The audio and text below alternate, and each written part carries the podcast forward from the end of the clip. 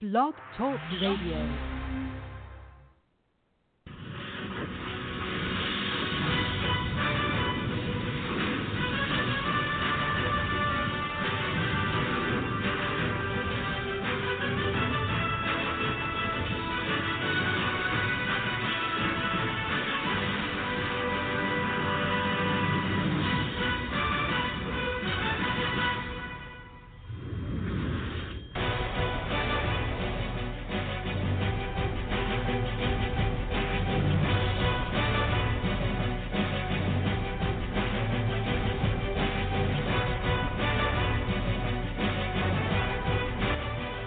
And good morning, everybody.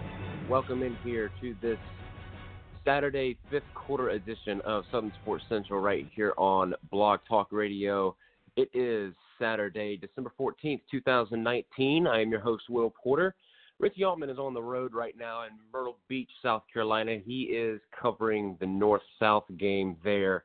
A bunch of high school athletes that all across the state of South Carolina, they are united together, and it's going to be such a great game, full of just full of talent, full of um, full of energy, if you will. Uh, it's a, it's something different.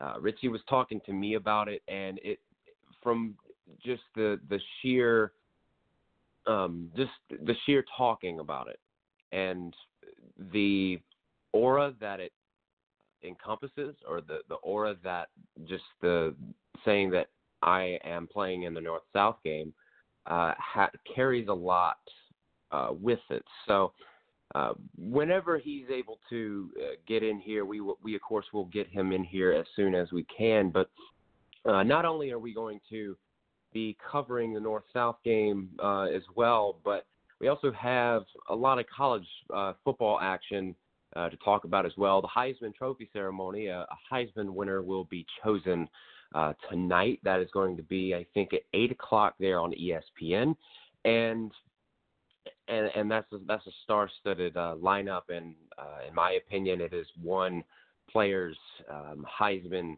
to lose, if you will. It's not even close. Even though there is an immense um, amount of talent on on just on the entire uh, roster of that, if you will. Uh, you have three quarterbacks uh, from three teams that are in the uh, college football playoff, the three of the four teams there, and one of them is a defensive player uh, in Chase Young, and I think that um, he could have broken uh, single season records if he did, if he was able to play a full uh, be able to play a full 13 games or 12 games in the regular season, uh, and then not to mention the um, the championship game there that Ohio State played against Wisconsin, but also uh, something to mention too uh, in the uh, Touchstone Energy Bowl. Uh, that is the North South game, and they they renamed it, but the Mr. Football Award is going to be handed out now. The South Carolina Athletic Coaches Association they have selected seven finalists for the 2000 the, the 2019 Mr. Football Award in South Carolina. And now all seven players will be recognized during halftime of this um, the Touchstone Energy Cooperatives Bowl at Doug Shaw Memorial Stadium in Myrtle Beach. That's where the game is being played. Uh, followed by the introduction of this year's award recipient. Now, the finalists, uh, they are uh, Makiki Calzardo, the quarterback from Chapman High School. We, of course, spoke to him on Tuesday. Uh, Noah Bell uh, is the quarterback from my alma mater, Saluda High School. We also spoke to him on Tuesday. Uh, Luke Doty, uh, the quarterback from Myrtle Beach High School, the commit to uh, play football there in uh, Myrtle Beach. Or, he was in Myrtle Beach. He's going to play at the University of South Carolina come next year. Um, Rajay Harris from Byrnes High School. He's a running back. He is one of the Mr. Football finalists. Jalin Hyatt uh, the Tennessee commit uh, wide receiver from Dutch Fork High School. He caught the game winning uh, touchdown in overtime to win their fourth straight state championship, and it was an incredible um, thing to witness. I was on the sidelines for that. The stadium, uh, especially on the on the side of Dutch Fork, but the stadium just exploded with cheers and emotions. Um, but not not to uh, not to mention the other two. Uh, forgetting to mention them, uh, Dwayne Martin is a linebacker and a running back from Laurens High School, Laurens District 55 up there, uh, just uh, just near the interstate, and then defensive back from Daniel High School, Tyler Venables, and, um, and we'll we'll dive in we'll dive into these uh, to these cats in just a little bit, and also the history of uh, South Carolina's Mr. Football. So um, we're going to take a break here for just a for just a moment, and uh, we're going to gather up our show and just to figure out, you know, exactly, um, just exactly who should should win it, or you know, based on. Uh, just based on the talent, and then we'll also go through the roster and and uh, handpick a few of the players that are in this game because there are a lot of these players here on this roster in, in the north and also in the south uh, side of the ball that they they're going places that they are going to go uh, play ball at the next level. Um, and some of these players are even at the top level for that matter their uh, their schools their positions. And just the just the matter matter of uh, just to give the perspective if you will. So uh, we're going to take a timeout right here. You are listening to Southern Sports Central on Blog Talk Radio. We will be right back.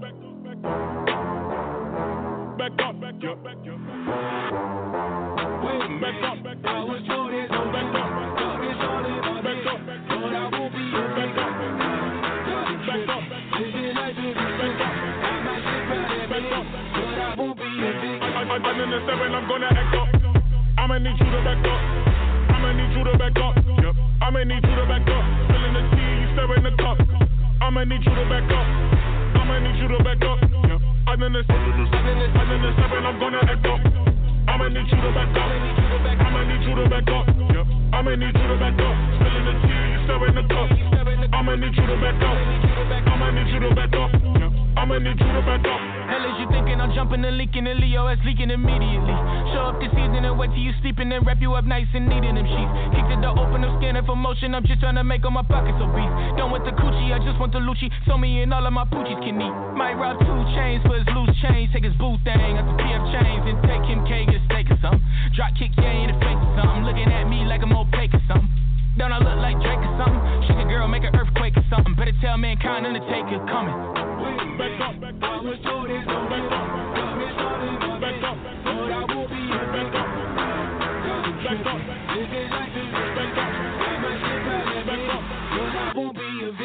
I'm in the seven, I'm gonna act up. I'ma need you to back up. I'ma need you to back up. I'ma need you to back up. Spilling the tea, you stirring the cup. I'ma need you to back up. I'ma need you to back up. I'm in this, I'm in this, I'm in this, and I'm gonna act up. I'ma need you to back up. I'ma need you to back up. I'ma need you to back up. Spilling the tea, you serving the cup. I'ma need you to back up. I'ma need you to back up. I'ma need you to back up. Come from off the top, the flow inside that got you shot. Come, come, come, come from off the top, you know I be smarter than clock. Come, come, come, come from off the top, the flow inside that got you shot. Come, come, come, come from off the top. Come, come from, come from off the top. Future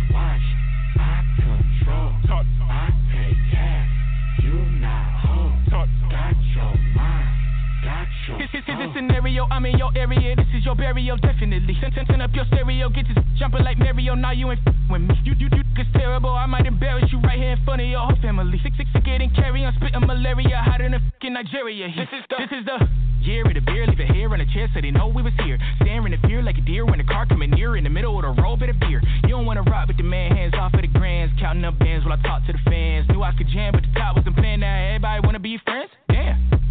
How you? Said I'm just fine, in the right place, at the wrong time. Said I go crazy, out of my mind. And I think back when daddy wrote down that it might scrape and it might grind, but you work hard and it might shine. Let me slow down, switch the time and quit hiding. Back up, back up, back up, back up, back up, back. Back.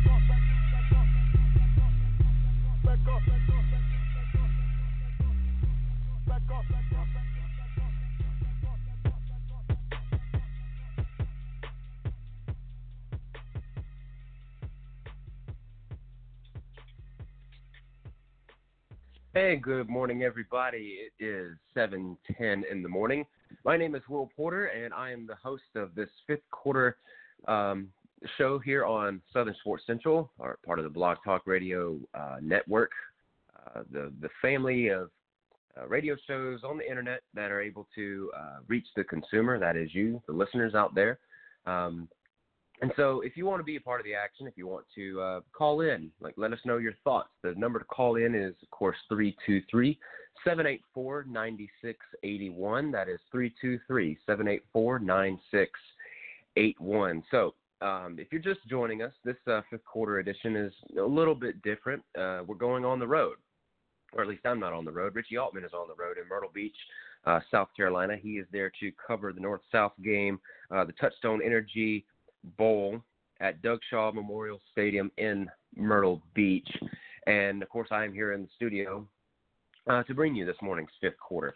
Um, and so there's plenty of plenty of uh, college topics to dive into, and a lot of interviews and exclusive access at the North South game whenever uh, Richie uh, calls in and is able to join us. But uh, like I said, you know, you're you're listening to Southern Sports Central, so um, you know, give us a call if you feel like that your um, your opinion or uh, your thoughts. Let us know your thoughts. But um, before the break, we are just talking about the seven finalists um, that are up for the 2019 uh, Mr. Football Award, and the uh, leading leading the charge. There are uh, four quarterbacks and uh, three and then three position players uh, one's a running running back, one's a wide receiver, and then one is a dual threat player. He's on he's on both sides of the ball. And uh, Dwayne Martin from Laurens High School, he's a linebacker and a running back, and they are they are all up for the uh, Mr. Football awards. Now,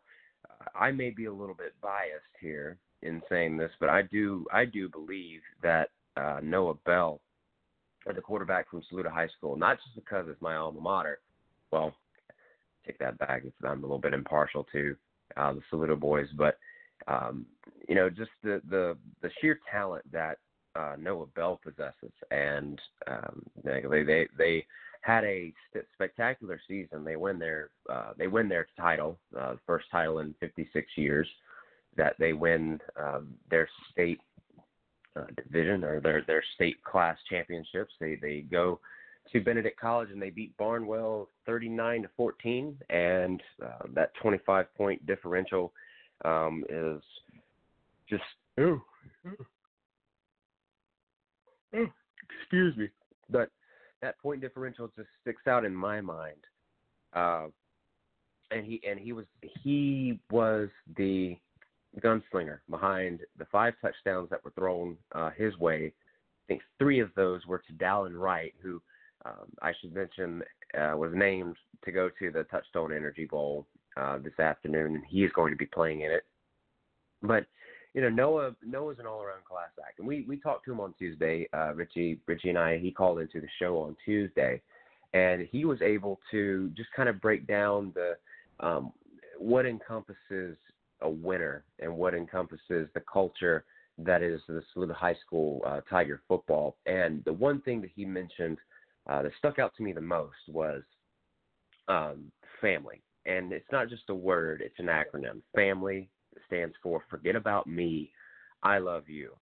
And so uh, Noah is a bright young man who he, he's a senior this year, so it was his final year. In his final year, he's able to um, win a trophy and bring a bring a state title home uh, to to the alma mater.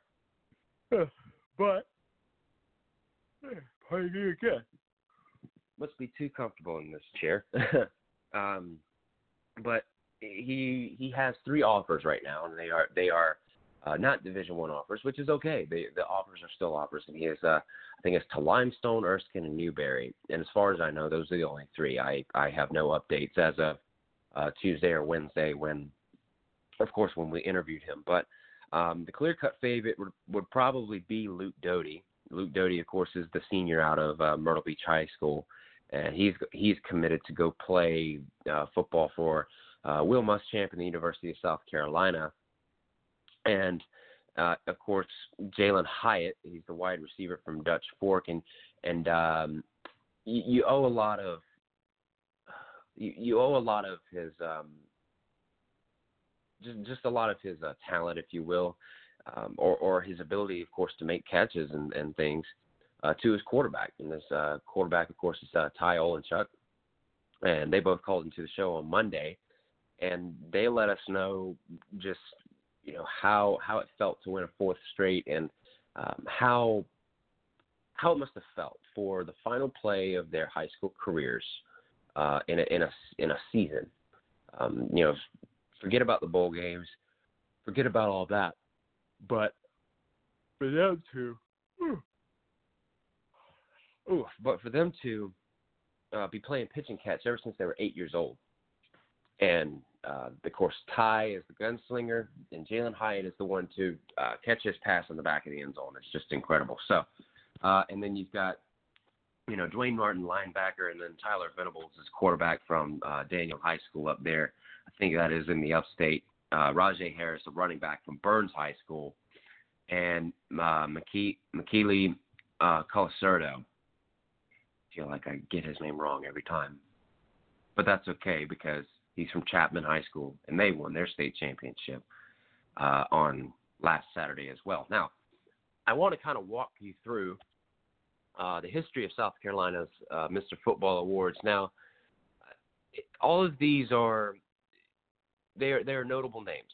Uh, mo- most of them more notable than others because it, it, I mean I'm telling you that it's true. So last year it was uh, Zacch Pickens from TL from TL Hanna High School up there in Anderson, South Carolina. He won it in 2018.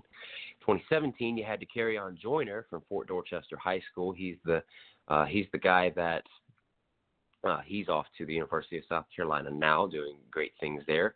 Um, 2016 winners was uh, it was Gage Monley, uh, Molony, Molony from Northwestern High School. In 2015, it was Tavian Feaster from Spartanburg High School.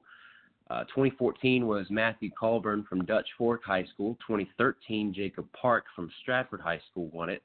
Um, in 2012, Mr. Football went to Tramel Terry from Goose Creek High School.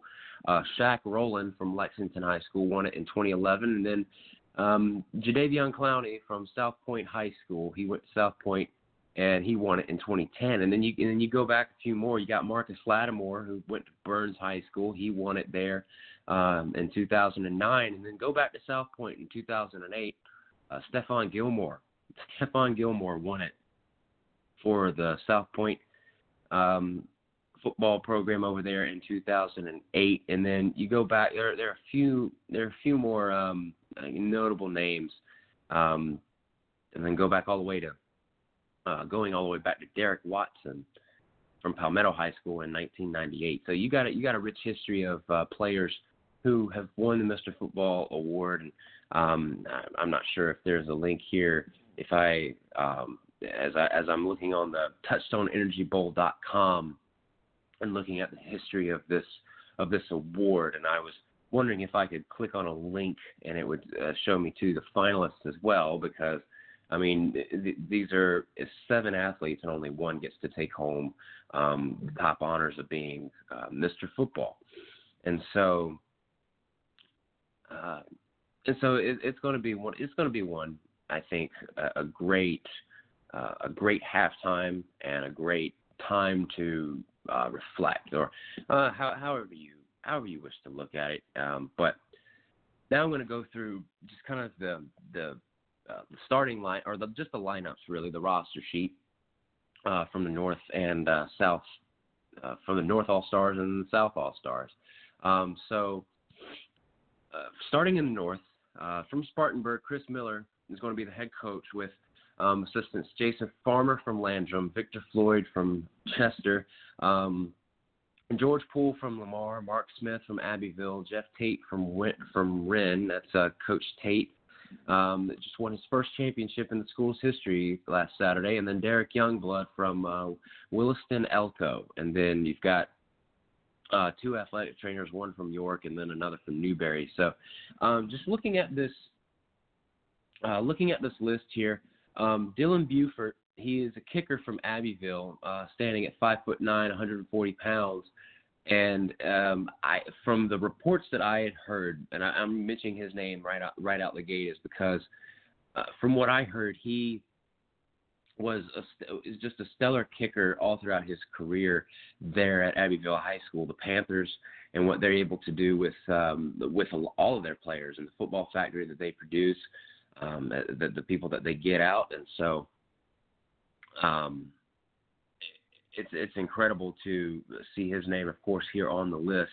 Uh, you go down the list a little more. Dante Smith is a running back out of Chapman, and uh, Mark Hodge is uh, Mark Hodge is the coach there and uh, that's the uh, the other the other player that's in the backfield along with um, Kiki, uh, who's up for the Mr. Football Award. If you're just joining us here, welcome into Southern Sports Central. My name is Will Porter, and this is the fifth quarter radio show on the road from from Myrtle Beach. I'm not, of course, in Myrtle Beach. I am back here in studio. Richie Altman is my co-host, and he will be um, calling in as soon as he is able to. He is, of course, at Myrtle Beach uh, covering the North South game, which I am going through the rosters right now. So if you're just tuning in, thank you, and glad uh, I'm glad that you're joining us here on your Saturday morning. Um, but as I continue on down this list, there are a lot of uh, there are a lot of schools here that are that are of course good to to look at here, and um,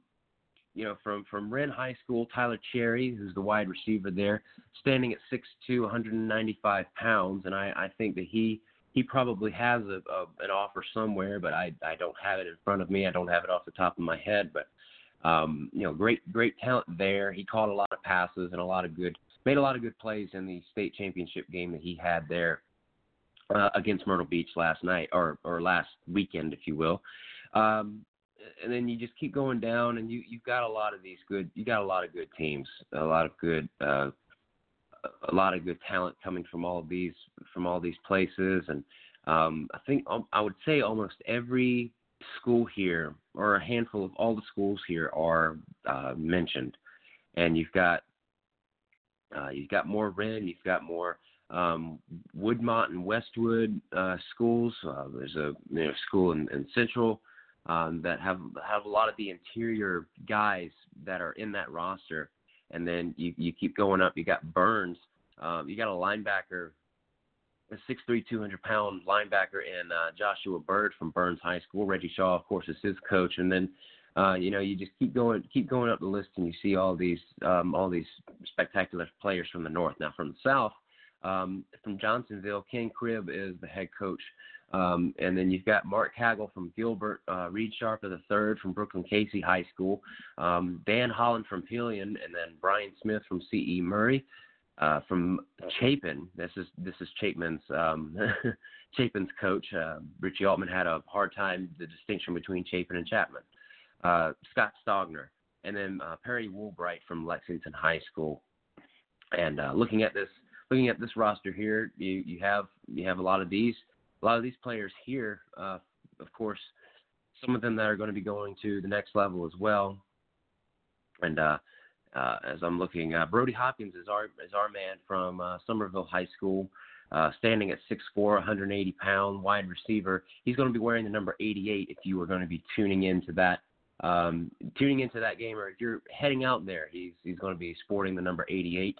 Uh, and and just looking at all of these, uh, just just this list, it's an honor for all these for all these players here to um, be be mentioned, to be able to play uh, in this game, to be selected, and uh, and then at halftime, the Mr. Football Award is going to be announced. And so, without further ado, I do want to bring in my co-host uh, Richie Altman, who is on the road. And uh, to Richie, I say to you, good morning, and I hope that you're staying warm and dry over there in um, in Myrtle Beach.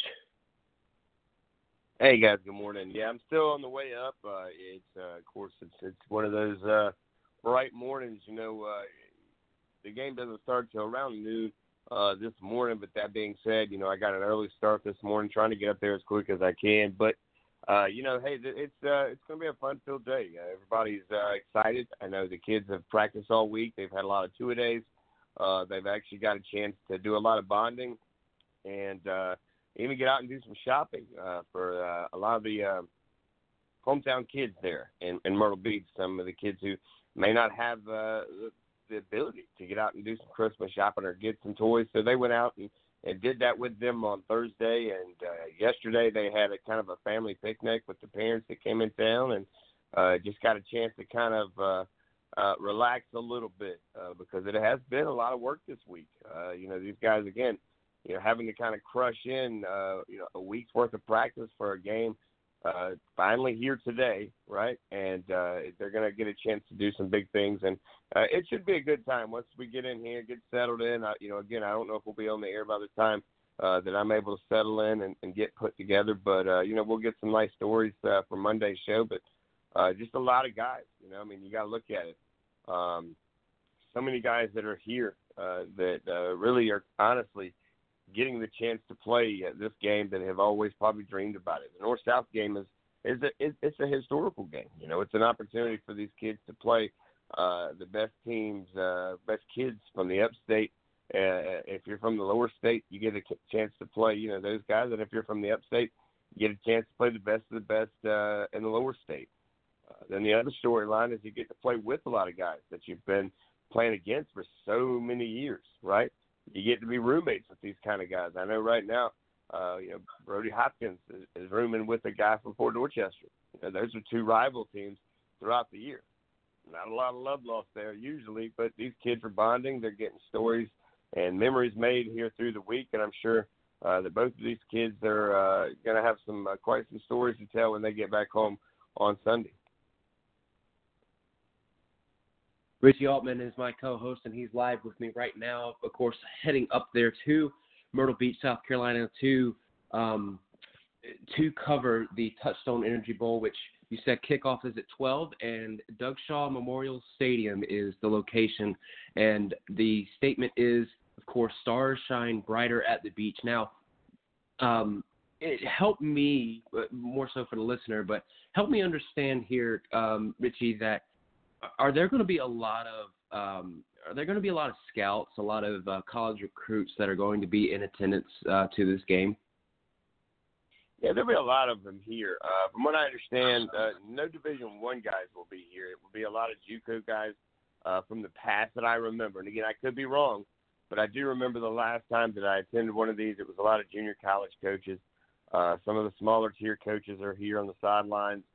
Um, so for me, it it, it is very um, it's an opportunity. Uh, again, don't don't think for one minute there's not going to be somebody watching that can go back and have a conversation with somebody, right?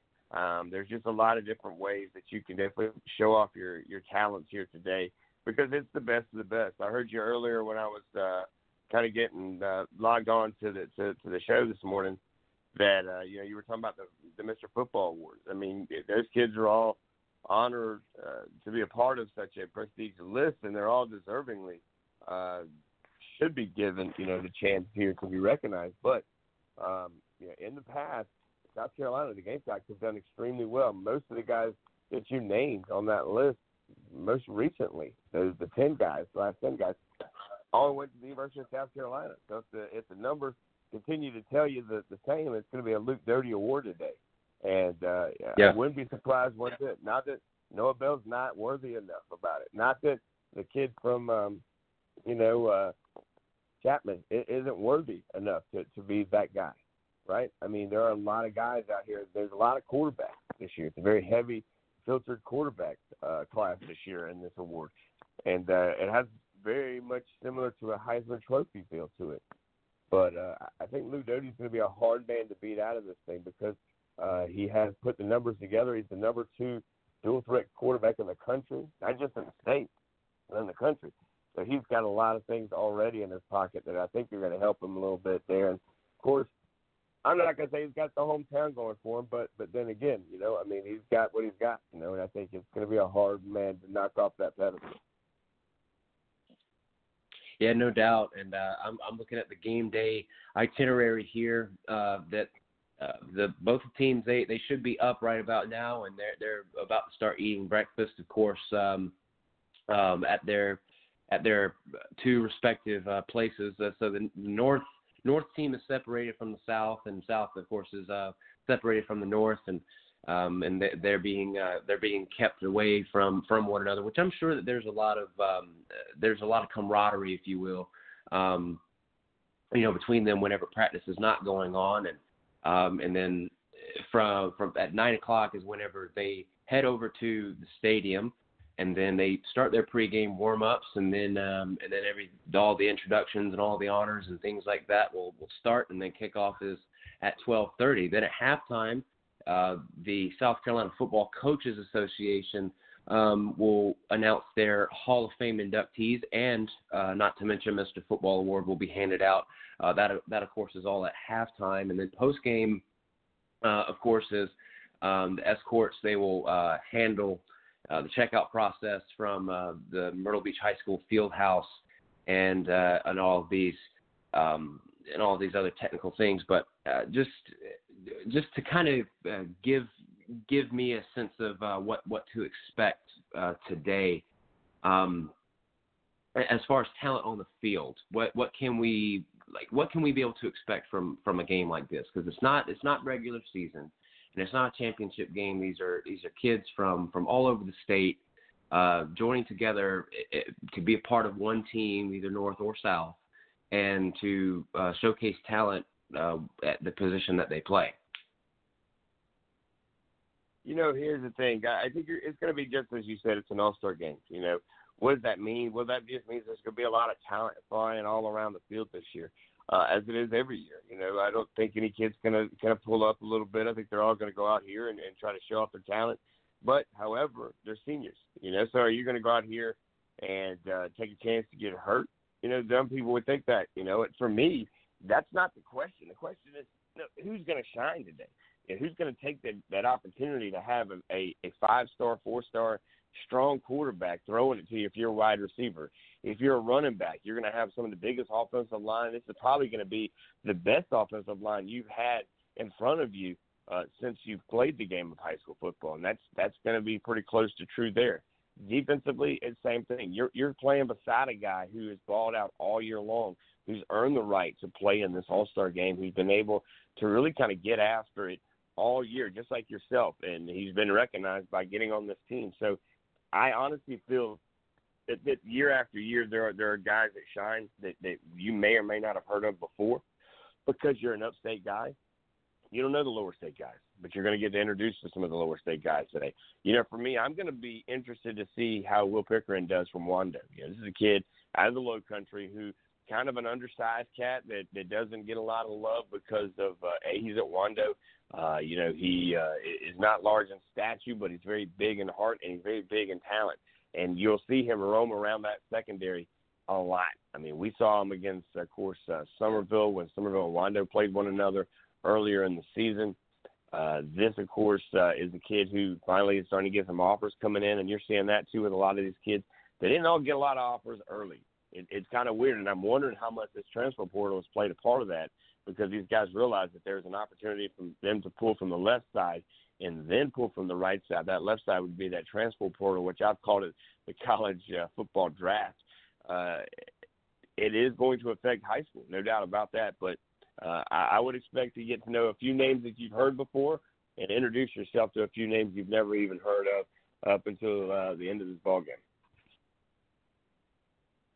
live right now with uh, Richie Altman, my co-host, who's on his way to Myrtle Beach, South Carolina, to cover this um, North-South game, this All-Star game of uh, talent across, all across the state of South Carolina. And um, yeah, I, I, I'm agreeing with you. Our guy Will Pickering, uh, you know, he's he's listed here on the roster at six two. Uh, 160 pounds, and he's a defensive back. Of course, you mentioned from Wando, and um, of course uh, Jimmy Noonan uh, has done a great job with that with that program down there. Uh, of course, we only played them one one game, and that was very early in the season uh, when we covered Summerville uh, football. And um, I mean, Pickering was Pickering was a danger, um, um, you know, up front and also it, like in in the in the field whenever uh, or just up the field whenever um, offensive plays would go that way. And um, and so this is this is talent across the board, like you said, talent that a lot of us probably have never have never seen before. Um, or that we or that we have seen before, just not at this at, not at this level. And it's all it's all been uh, word of mouth. But you know, a lot of these a lot of these linemen are listed uh, well on up there into the um, into like 225 is the um, that's a linebacker. Uh, uh, Donatorian Best from AC Flora, and he's listed at 225. But then you've got a bunch of guys from uh, listed at 250 and above uh, that that are offensive linemen or or even um, or defensive tackles there, and and these these are big cats that would be valuable to um, other other higher up programs, whether in Division One or in Division Two. Richie. Yeah, there's guys all over the field that's got some great size to it. You got the two guys from uh, Fort Dorchester that I think you're going to keep an eye on those guys as well. Uh, one going to Georgia Tech, the other one heading up to play Navy, which, oh, by the way, Navy Army today is a highlighted football game. Uh, so, uh, yeah, there is still some college football on the docket today as well. Uh, but uh, you got those two guys that are that are re- that, that really are going to, I think, have a big day today. I'm curious to see, you know, what they look like. How are they going to be able to kind of uh, work together with some of the other guys around them? Again, uh, you're playing against uh, what are going to be some of the best of best uh, to your left and to your right, no matter what position you're standing at. So, you know, it, it's uh, we could go through this entire roster on the north side as well. There's kids over there that I'm, you know, I, I want to see what they're able to do. You know, I want to see you know what some of these guys are able to do. And I think the most exciting thing for me is that you know I've been covering high school football. I've been a part of the uh, the, the conversation with Southern Sports Central uh, since day one. You know, so I've met a lot of kids that you've mentioned that were part of that Mr. Football that have come on this show. And this year alone, we've got over easily a couple dozen of these kids that have been on Southern Sports Central that we've had conversations with throughout the season, and not just here in the Low Country uh, where the show is based out of, but all the way to the upstate, you know. So uh, that's going to be a lot of fun. Just like next week uh, when the Shrine Bowl kicks off up there in uh, Wofford and Spartanburg, you know, they're going to be playing North Carolina versus South Carolina. Well, there's already, I'm noticing 10 kids that play on that North Carolina team that have been on Southern Sports Central. So for me, you know, I take a lot of interest in this because, you know, it's, it's, I don't want to use, I want to make sure I use the right words here, but I have the opportunity to get to know, I probably is the best phrase I could say, a lot of kids, and uh, they're kind of all my kids when I get to go to a place like this. Even though you know Southern Sports Central does this, you and I away from Southern Sports Central cover you know Summerville on on Friday nights on ESPN. You know that's that's own entity, but this entity part of our of our deal is, a united front for all of high school sports. So I get a chance to really watch these kids ball out get them on the radio show, get them to have conversations. I mean, you know, all the way from Barnwell's quarterback the other day. You know, there's so many guys that come on here and talk to us. So for me to finally get a chance to shake their hands and say, hey, man, you know, thanks for making time to come on the radio with us and hanging out with us and all the inboxes. I mean, that's what happens. I mean, just because you know these kids aren't on the radio with us will you know they still inbox me they still send me their film they still stay in contact with me. You know, that's a big deal. You know, that's a lot of fun, and, and that's what I did. Uh, you know, even in my days of playing the game, you know, I, I had a guy that I knew I could reach out to at any point. You know, there were no, it wasn't as, computer savvy or as as uh, social media savvy as these kids are now, but um, you know, that's that's to me the storyline for me is getting a chance to see a lot of these guys and you know, a lot of these parents have reached out to me. They're excited about catching up with me too. So that's that's neat, man. That shows us we're doing something right over here.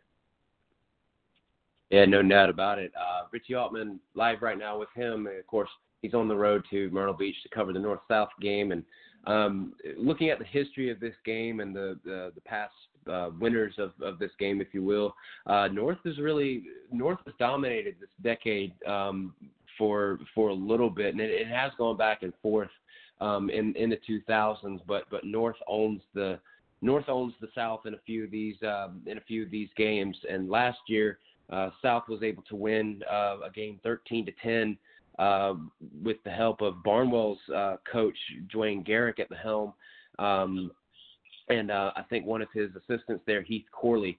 Uh, and then Tom Knotts, of course, from Dutch Fork High School, he was one of the assistants. But um, it's it's kind of a favorite, if you will. And I'm just looking at the looking at the history of of the North South game that North has really dominated South in a lot of ways, and and I mean with good reason uh, because the North owns three of the five uh, state championships this year, and uh, that's that's Saluda, Chapman, and Wren, and they all have um, you know stellar quarterbacks and, and stellar uh, plays, stellar coaches, if you will, um, that that were able to put them in that position to to win in the playoffs and to uh, make a playoff push the way that they did. Um, you know, but none. But I digress. I do want to bring up what what can we um, again, what can we expect from today's game, and what what do you think the the result could be? Well, I'll go back to your first statement here. So, so I look at it, and again, I'm I'm I'll take up for for for, for the uh, for the lower state. Uh, you know, there's a lot of talent down here when it comes to 5A football, which to me, and again, I don't mean this to any way uh, to knock on any other level of football, but 5A football is like Power 5 football. You know, it's the big boy league up here. This is the largest high schools in the state. Uh, it has been owned by the uh, by the lower state uh, for the last five six years, uh, and, and that's come out of either uh, Fort Dorchester or Dutch Fork. Uh, you know, and again, that's that lower state tier. Then you go to the 4A. It's also been owned by the lower state. Uh, Myrtle Beach has won that uh, more than most. Uh, you know, so it, it's a little bit. You know, if you look at it this year, you know, yeah, I would say, and then one A, of course, this year was won by the lower state. Uh, you know, so in past there are a lot of great talents on the upside. There's a lot of great talents on the lower side. I wouldn't say these coaches work any harder that have won these state champions uh, than the guys who didn't win it. Uh, again, I have this conversation with a lot of coaches uh, a lot of them won't go to the state championship games. Like I know we saw a handful when we were up there the other day, but there's a lot of them like, man, it's hard. You know, do you ever see these other NFL coaches at Super Bowls? Do you ever see this, that, and the other at national championship games? You don't because it's hard because they get it. The coaches have worked hard to get their kids prepared. And a lot of it, and, and, and the people don't like to use this phrase too much, but a lot of it has to do with luck. Bouncing the ball the right way, right place, right time. There's a lot of things that have to play stars have to align to get your team right where you are.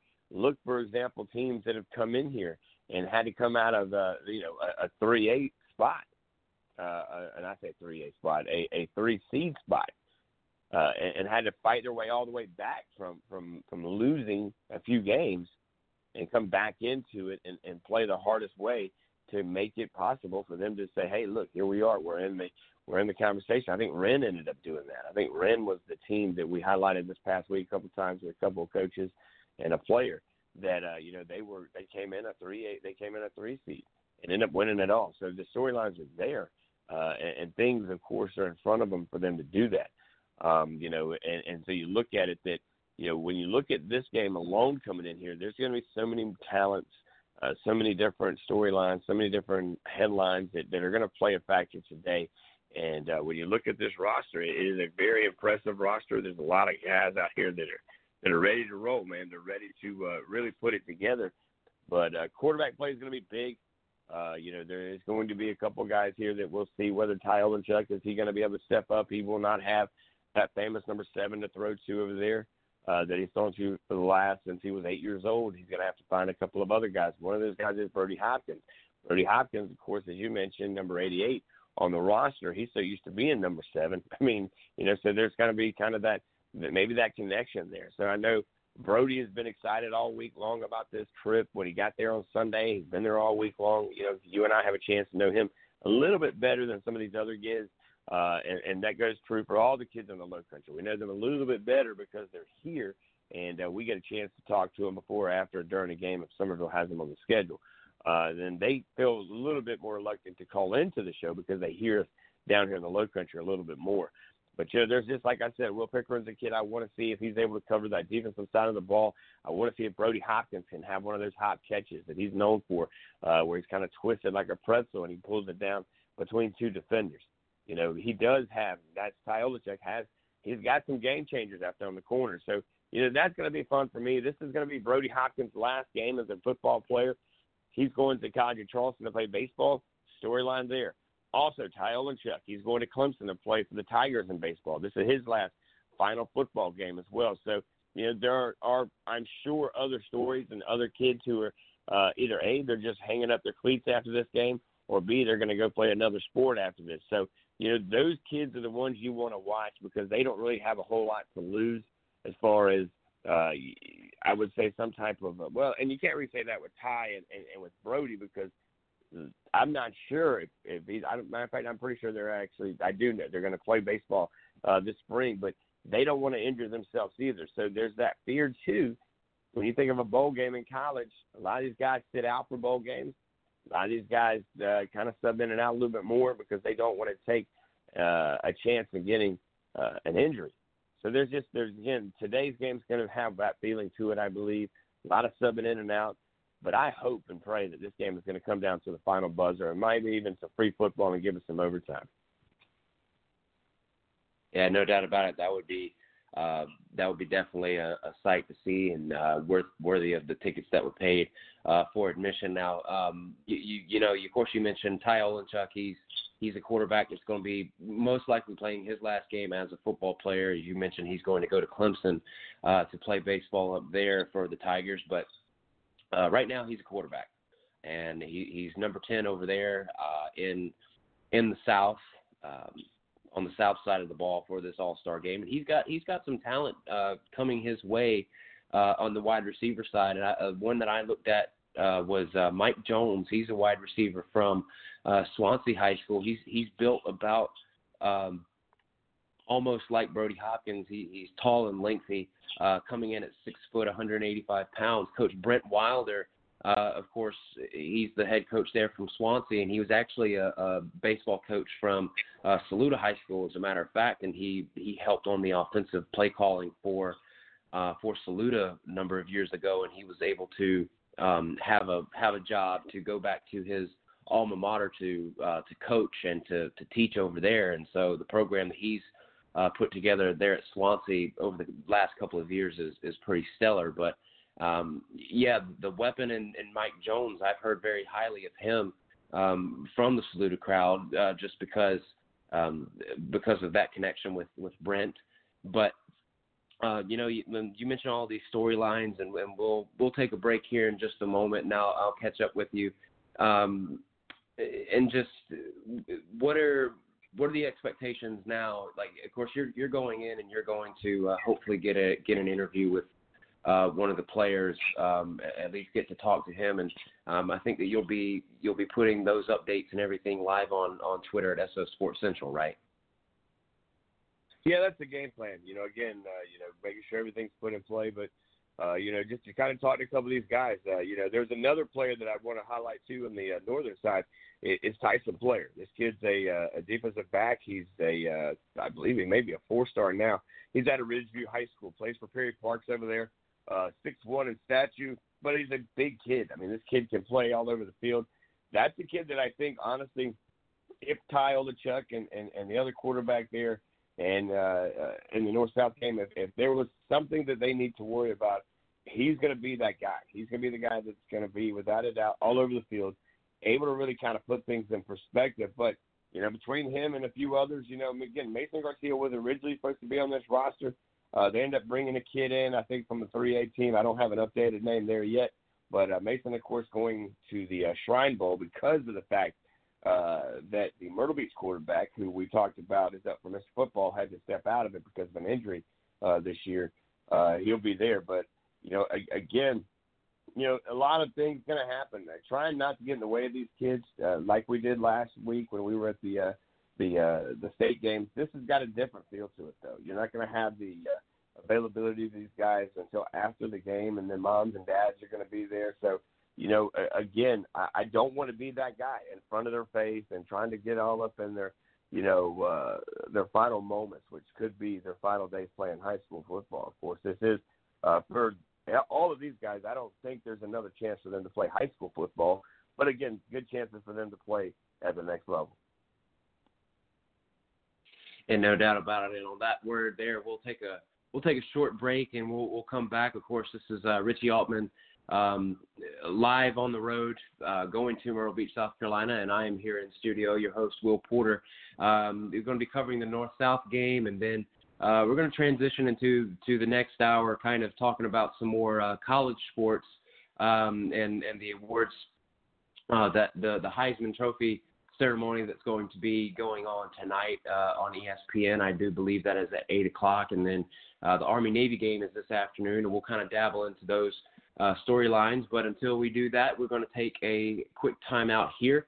You're listening to Southern Sports Central right here on Blog Talk Radio. We will be right back.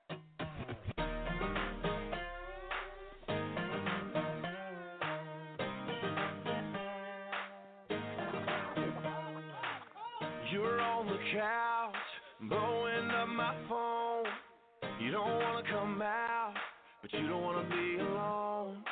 It don't take but two to have a little soiree. If you're in the mood, sit tight right where you are, babe. Cause I'll be at your door in 10 minutes. Whatever you got on, girl, stay in it. You ain't gotta leave the house to have a good time. I'm gonna bring the good time home to you. We'll have a house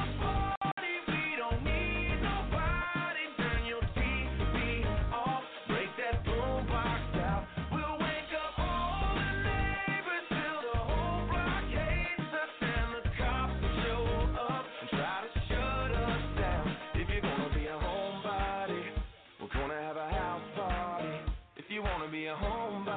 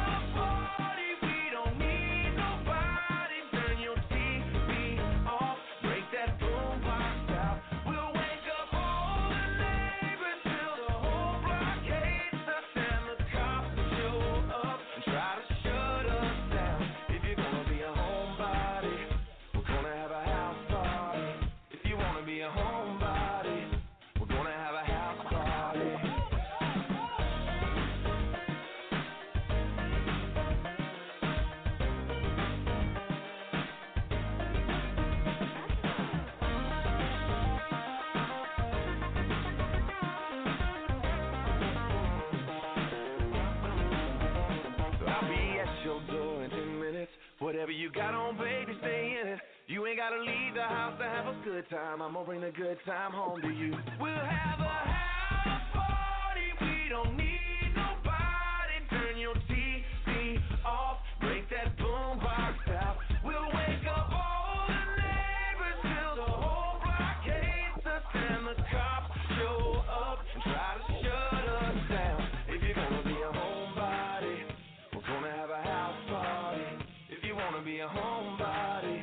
we're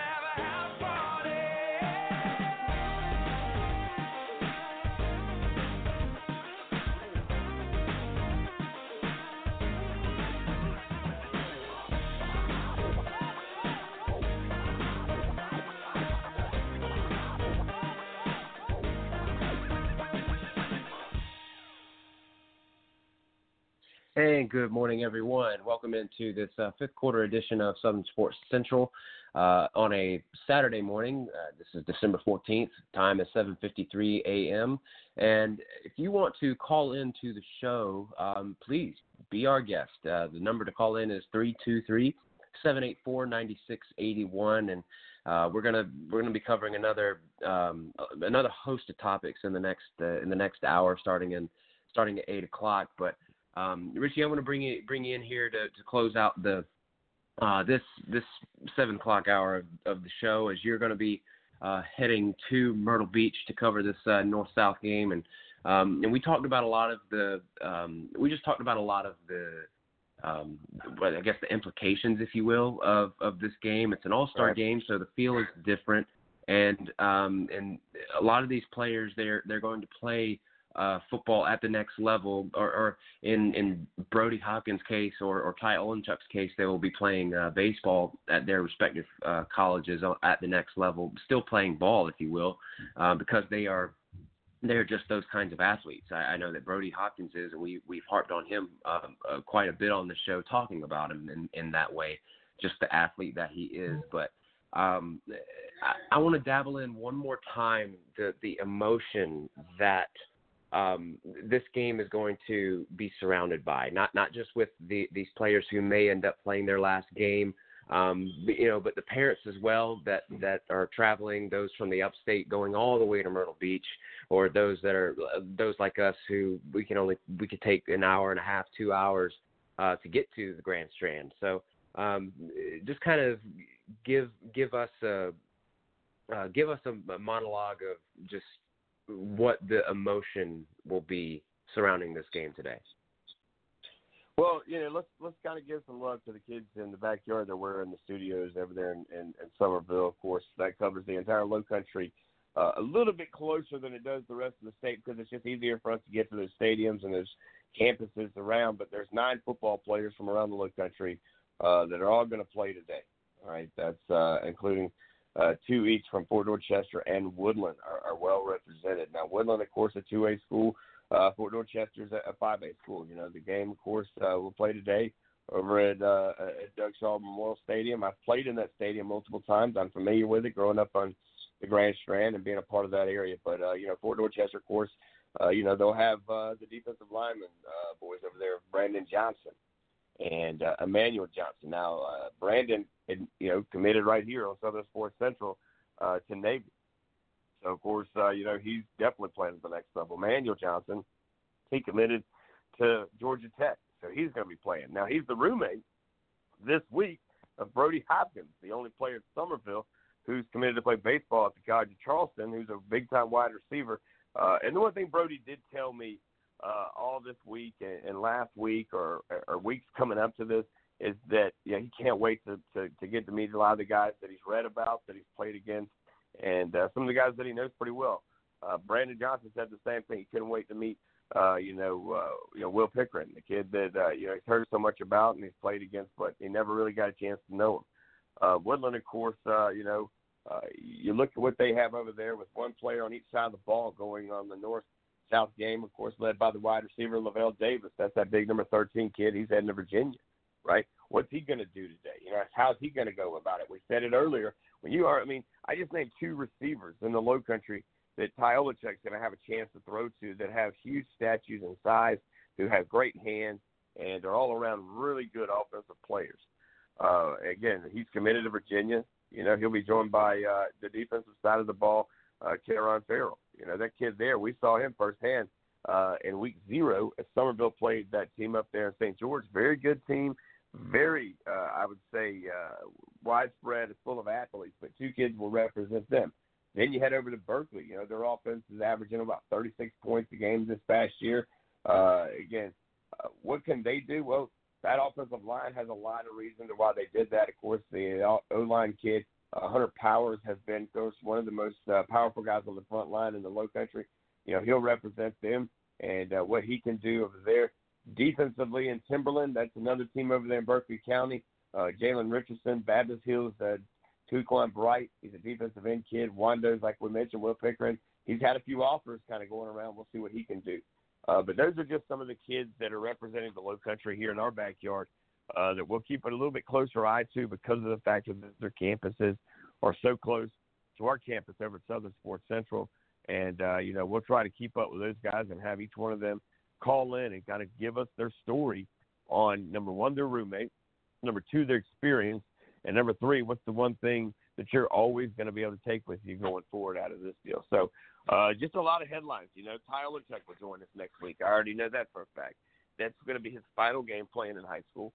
So I'm sure he's going to have a lot of uh, probably some sentimental memories here.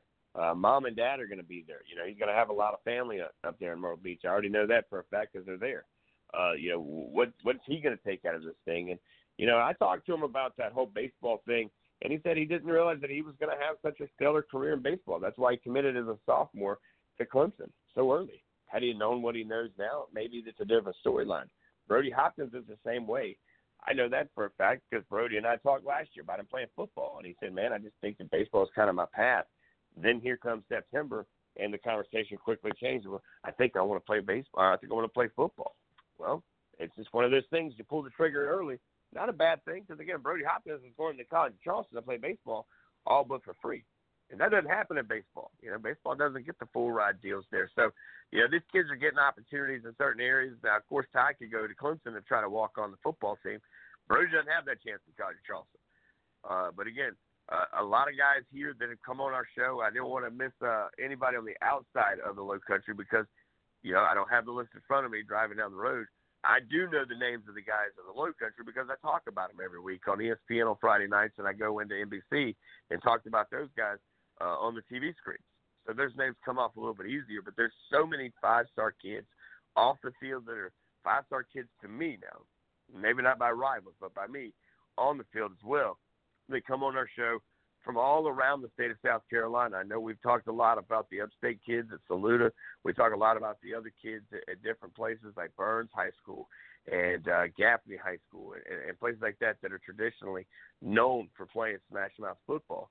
But even Irmo has some kids. Sumter has some kids here that are going to be doing some really big things. And guess what? Today is a cool day because you may end up introducing yourself or finding yourself in front of somebody you've never even heard before but then when you hear their name, you look up their stats, you're like, wow, these kids have really been balling out all year.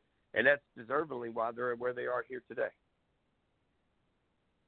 And no doubt about it. So we're we're going to transition into the eight o'clock hour uh, in in just a moment, and we're gonna um, we're gonna wrap this thing up here. And um, you know, Richie, it's uh, it's awesome to to know that, that what you're doing for, for the young kids here um, in, in high school sports and to um, and to show really show the importance of them and and, um, and their their path of their choosing and and things like that and to highlight their um, highlight their successes and uh, one of these successes is of course being nominated to play uh, or being selected to play in the North South game and of course you're going to be uh, heading up there. Kickoff is at 12:30, and it's going to be at um, uh, in, in Myrtle Beach. I think it is at Doug Shaw um, Memorial Stadium there, and it, it's going to be. I think it's going to be a fun time. Um, yeah, Doug Shaw Memorial Stadium, and I think it is going to be a fun time. Richie, um, are you going to be staying on the line with me heading into the next uh, into the next hour of the show?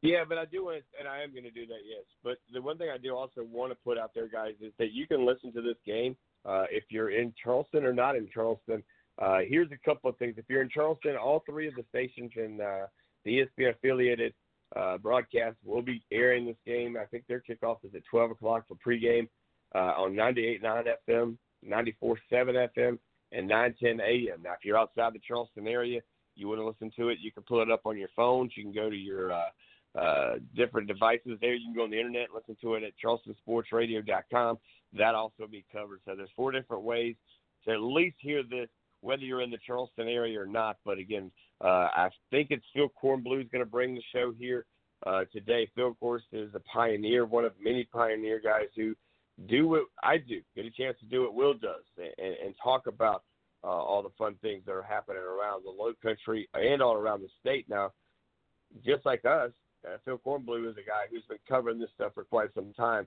and he of course uh, knows these kids. You know, he gets into it now.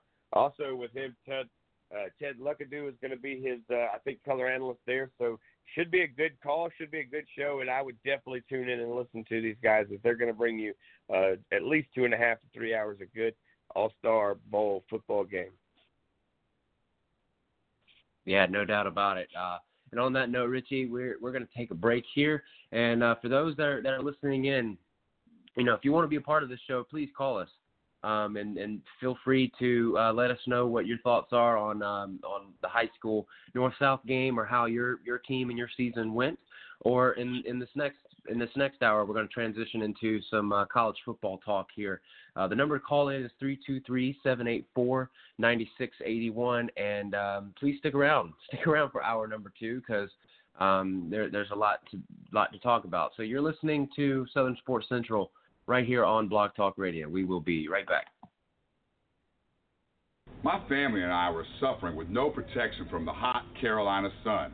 I called the Tint Farm and they told me about their line of ceramic window film. Now I have 99.9% protection from harmful UV rays for the ones that matter the most. You don't have to be a math teacher like me for those numbers to make sense. Don't be alarmed. Call the farm. I was driving in extreme Charleston heat. I couldn't take it any longer. I wasn't alarmed. I called the farm. I used to be the victim of bad tent. It was so horrible, I was embarrassed to be seen driving even in my own hometown. I called the Tint Farm, and they took care of me. I wasn't alarmed. I called the farm. I'm Jonathan Farmer, owner and founder of Tint Farm. Are you a victim of bad tent? Are you suffering from extreme heat? We here at the Tint Farm want to help you with these horrible conditions. Don't be alarmed. Call the farm.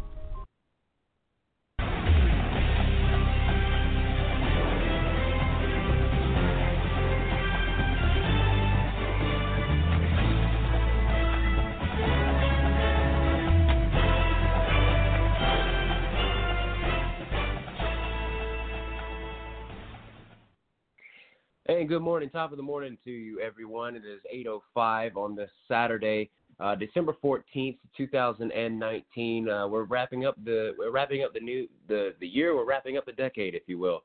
Um, Southern Sports Central. You are listening to the fifth quarter uh, radio show right here on Blog Talk Radio. My name is Will Porter. I, of course, am in the studio. Uh, my co-host or the host of the of the weekday shows of Southern Sports Central, Richie, Altman. He, of course, is on the road going to the North South game. So, um, Richie, the eight o'clock hour, we are going to uh, transition into more uh, college football talk, if you will. And uh, one of the main storylines, uh, SEC Network, they tweeted out uh, one more box to check, and of course, they're talking about Joe Burrow. Joe has uh, been cleaning up awards this postseason um, ahead of the college football playoff.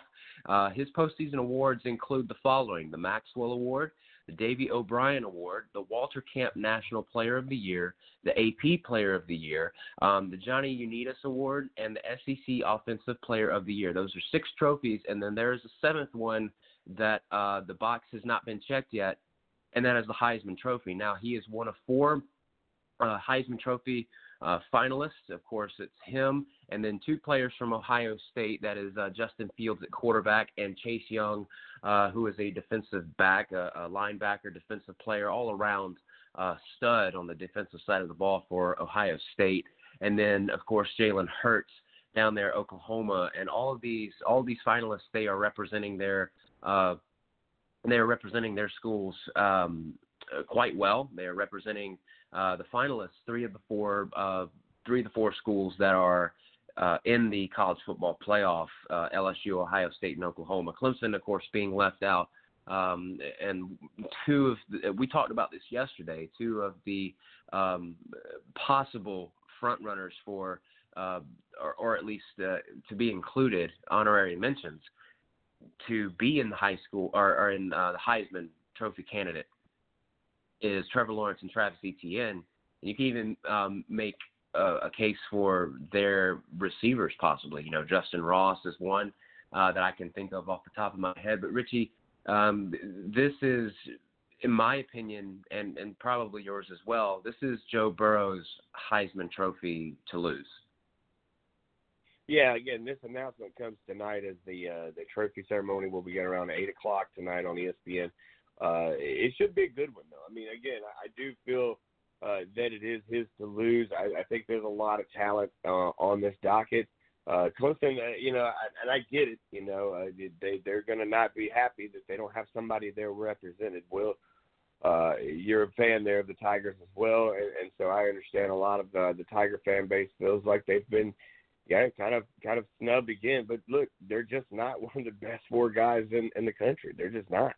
Uh, you know, there's just too much talent at, quarterback alone that has been consistent played since uh, day one. Know, you you don't have time when when you're going against the best of the best. You got to give your best, and and the best will stand up and, and and be the taller ones at the end of the day. And that's what you're seeing there on this list. I mean, you know, Kyler Murray is is without doubt this guy is he's legit. You know, this kid can can can really kind of do what he needs to do. You know, you, you look at these guys around the, the, the country and, and you wonder, you know, there's other guys that we can mention that, that easily could have been in this same conversation uh, that have won awards all throughout the pre, the postseason here.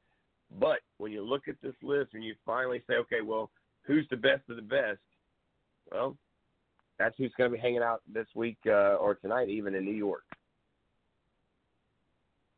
No doubt about it, and uh, you know, and from what all of these, all the accomplishments of these Heisman um, finalists, the, the accomplishments are are uh, it's it's a list. It is a it is a long list for each one of them, uh, about as long as as a receipt from CVS, if you will.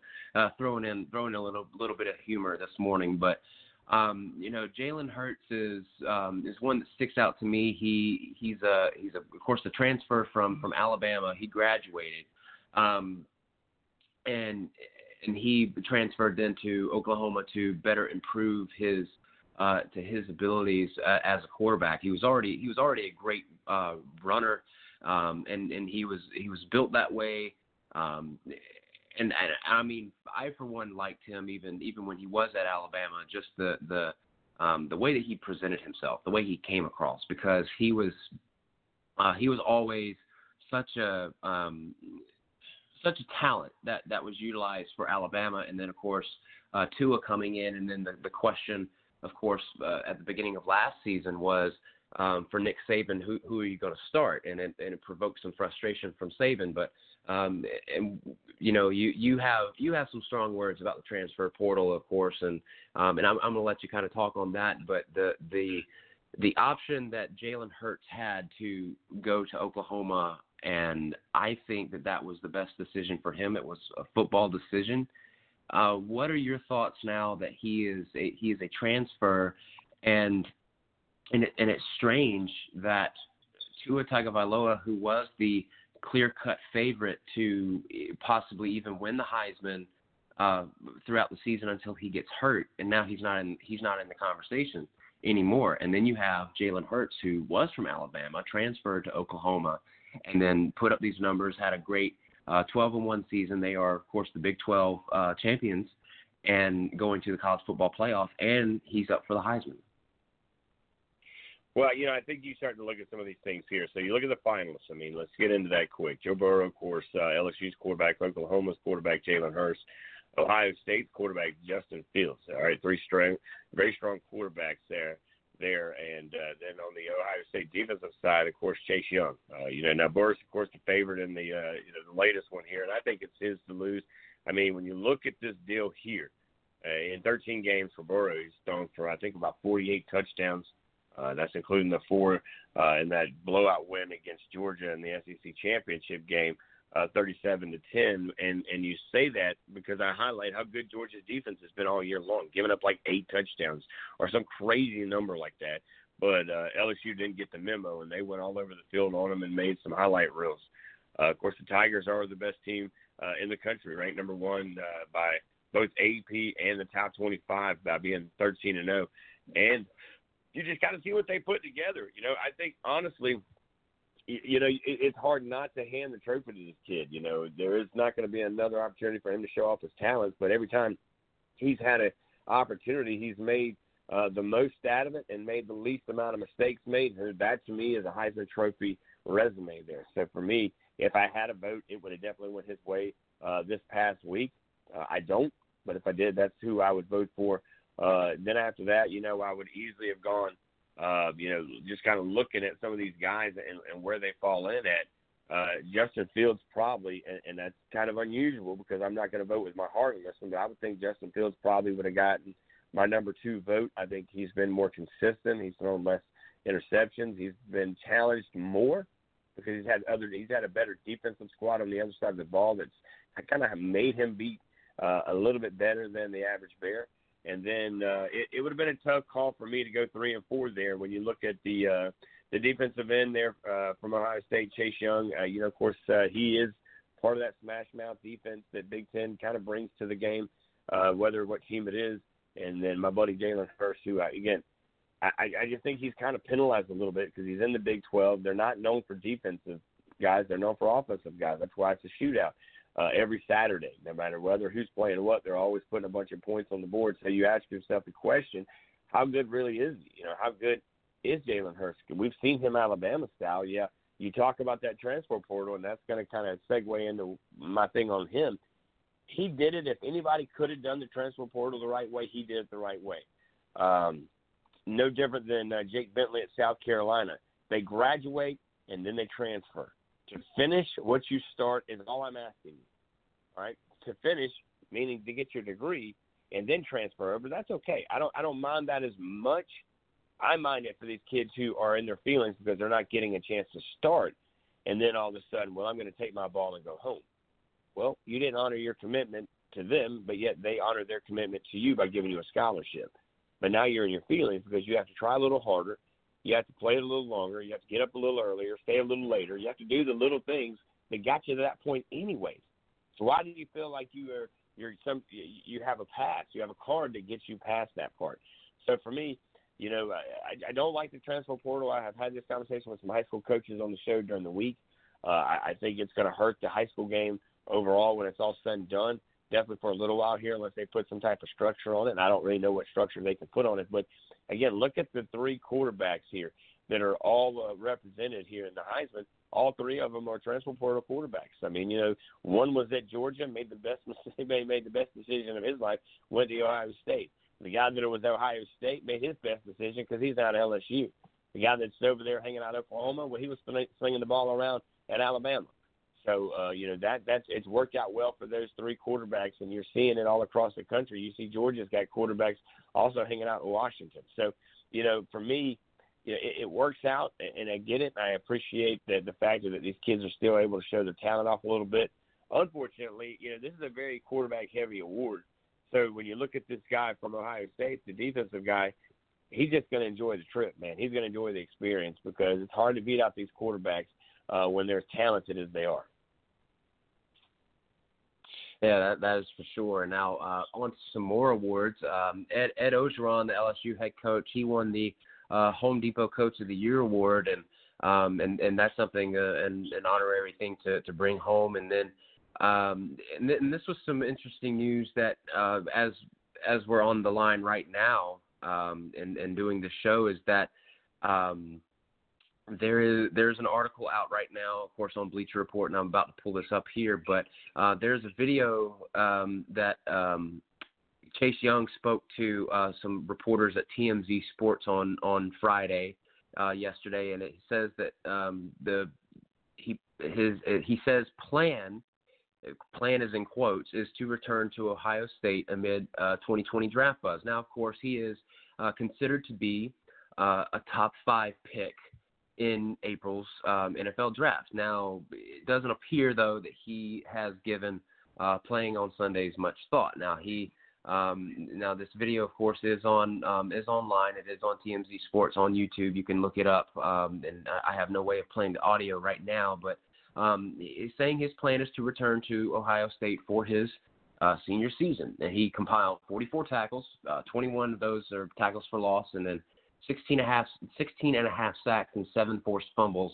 Uh, on his way to winning the uh, 2019 uh, Chuck um, Bednarik, Bednarik Award uh, for the nation's top defensive player. And uh, th- this story, um, they say, will be uh, updated as more in, as more information comes in. But um, kind of interesting news for a for one a Heisman Trophy candidate, but two um, who's a player that is very well on his way to becoming a top five draft pick in in the 2020 NFL Draft in April.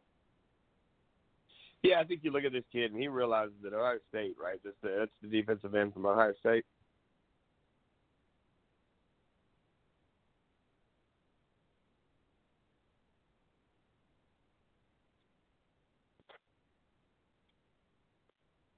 Certainly hope that we didn't lose Richie Altman there. You're you're live right now with Southern Sports Central. Uh, my my name is Will Porter, and, uh, and hopefully that we'll get Richie back in here. Richie, are you there? Yeah, I broke in and out, just traveling here. So you're talking about the kid from Ohio State, right? You were breaking up a little bit there. I'm in travel, so it's, it, it, it some of it's in and out there. Um, that's what you're talking about, right? The kid from Ohio State, he's coming back for his fifth, is for his uh, senior season. Right. Uh, that that's the speculation. The the the, right. the, talk is that he hasn't given much thought to playing on Sundays, and, and the, this is the defensive player Chase Young, who's giving thought right. to returning for his senior season. And I I pose I pose the question, you know, he being a Heisman Trophy candidate and a likely top five pick in next year's drafts. What are your thoughts on that? Yeah, you know, he realizes that here's the thing: there's still unfinished business here. Ohio State uh, now that changes if these guys win a, a national title. You know, I think that conversation changes. Uh, if they don't win a national title, I think he sees that these guys can come back and be a, a strong contender in next year. Uh, you know, Ohio State's just a kind of a factory there. They keep reloading, reloading, reloading. You know, you're seeing it at Clemson, you're seeing it at Alabama, you're seeing it. You're going to start seeing it more and more at LSU and some other campuses around the country. Uh, there as uh, they're, they're doing what they need to do uh, to maintain and then grow from that level. So for me, this guy here, yeah, yeah he gets it. You know, if you look at the uh, the last so many Heisman Trophy winners, I mean, it's no fact. It's it's it's not a joke or a or even a puzzle uh, to put together here because of the fact that you look at the quarterbacks that have come through. The last three years alone have been all quarterbacks. As a matter of fact, if you go to the last 10 years, it's been heavy quarterbacks or running backs. It's kind of been the only call there. I, I don't even know because I don't have it uh, any, any further than I think 2000, even nine was a, it was a running back. So it's been a long time since the defensive guys have been able to pick up this award. Uh, this is usually an offensive award. It's usually a quarterback, a running back, and maybe once in a while a, a receiver might slide in. But usually you're getting somebody in the backfield of the offense. So, uh, you know, this guy just realizes it. This is, by the way, I think Ohio State's best team uh, historically in a long, long time. And you even heard their quarterback say that Justin Fields early in the year said, "Man, this is the best team ever at Ohio State." Usually that's the kiss of death, but it's worked out. They're still undefeated. They're still handling business. They're still beating around Michigan. Uh, I think five, six years in a row. Uh, and, and as long as they're doing that, why not come back and play college? Get your degree, finish what you started there. The NFL will be there tomorrow. It'll be there the next day. Come back and, and as long as the good Lord sh- shines on you, you don't get hurt. Man, it'll all work itself out.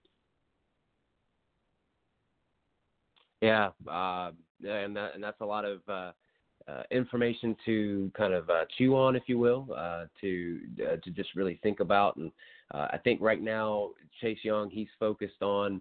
Um, I don't know about if he's focused on winning a Heisman, but I know that he's certainly focused on uh, winning a game against Clemson in in the bowl game coming up in two weeks, if you will. Um, it is going to be in two weeks, in, in two Saturdays from now and, uh, the, and the, this is huge. This is a huge matchup because who wins this will go to the college football um, final, and who's going to win the national championship.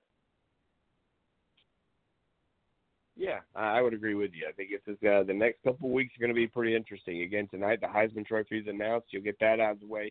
You'll start getting some of this other, uh, I would say, shade or, or, or some of this other distraction things out of the way, so they can really focus on uh, the big games that are coming up. I do want to say this though well, I get it's four teams in the in, in the chase for the national championship. That's a big deal.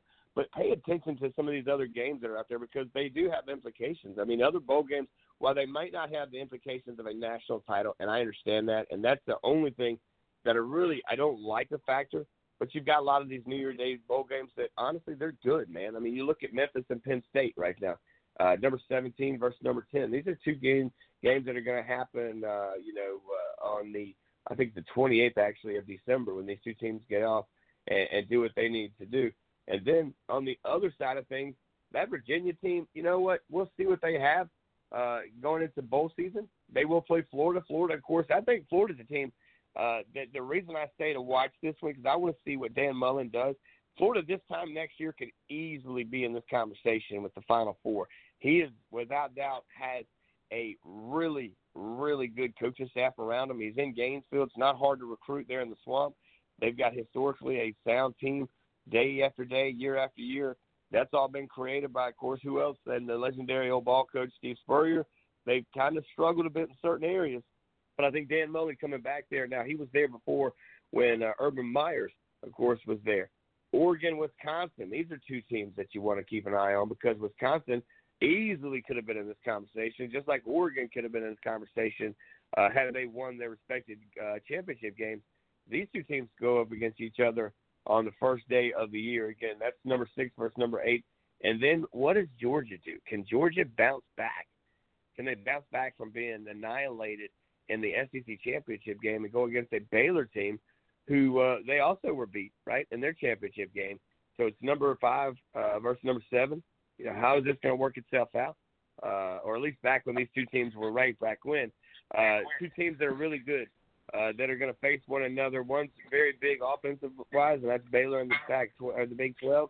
And then defensively, can Georgia get back to the Georgia days of defense and stop a very high scoring, very fast paced uh, Baylor team? So there's a lot of other bowl games that I wouldn't just say, well, at least we got these four teams. No, you've got about, I don't know, a dozen or so or more games on the docket that are going to have a huge effect going into uh, the uh, the postseason and going into the off season.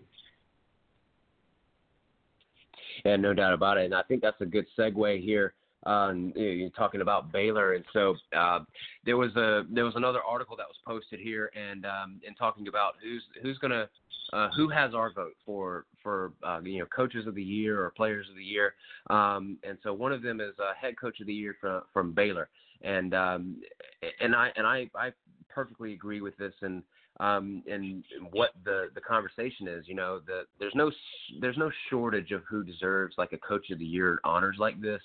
Um, you know, Ryan Day from Ohio State, he goes undefeated his very first season. A lot of that is credit to this is an awesome team, an Ohio State team that we've never seen before, and and um, this was Urban's team last year, and he just uh, handed off the reins to uh, Ryan Day.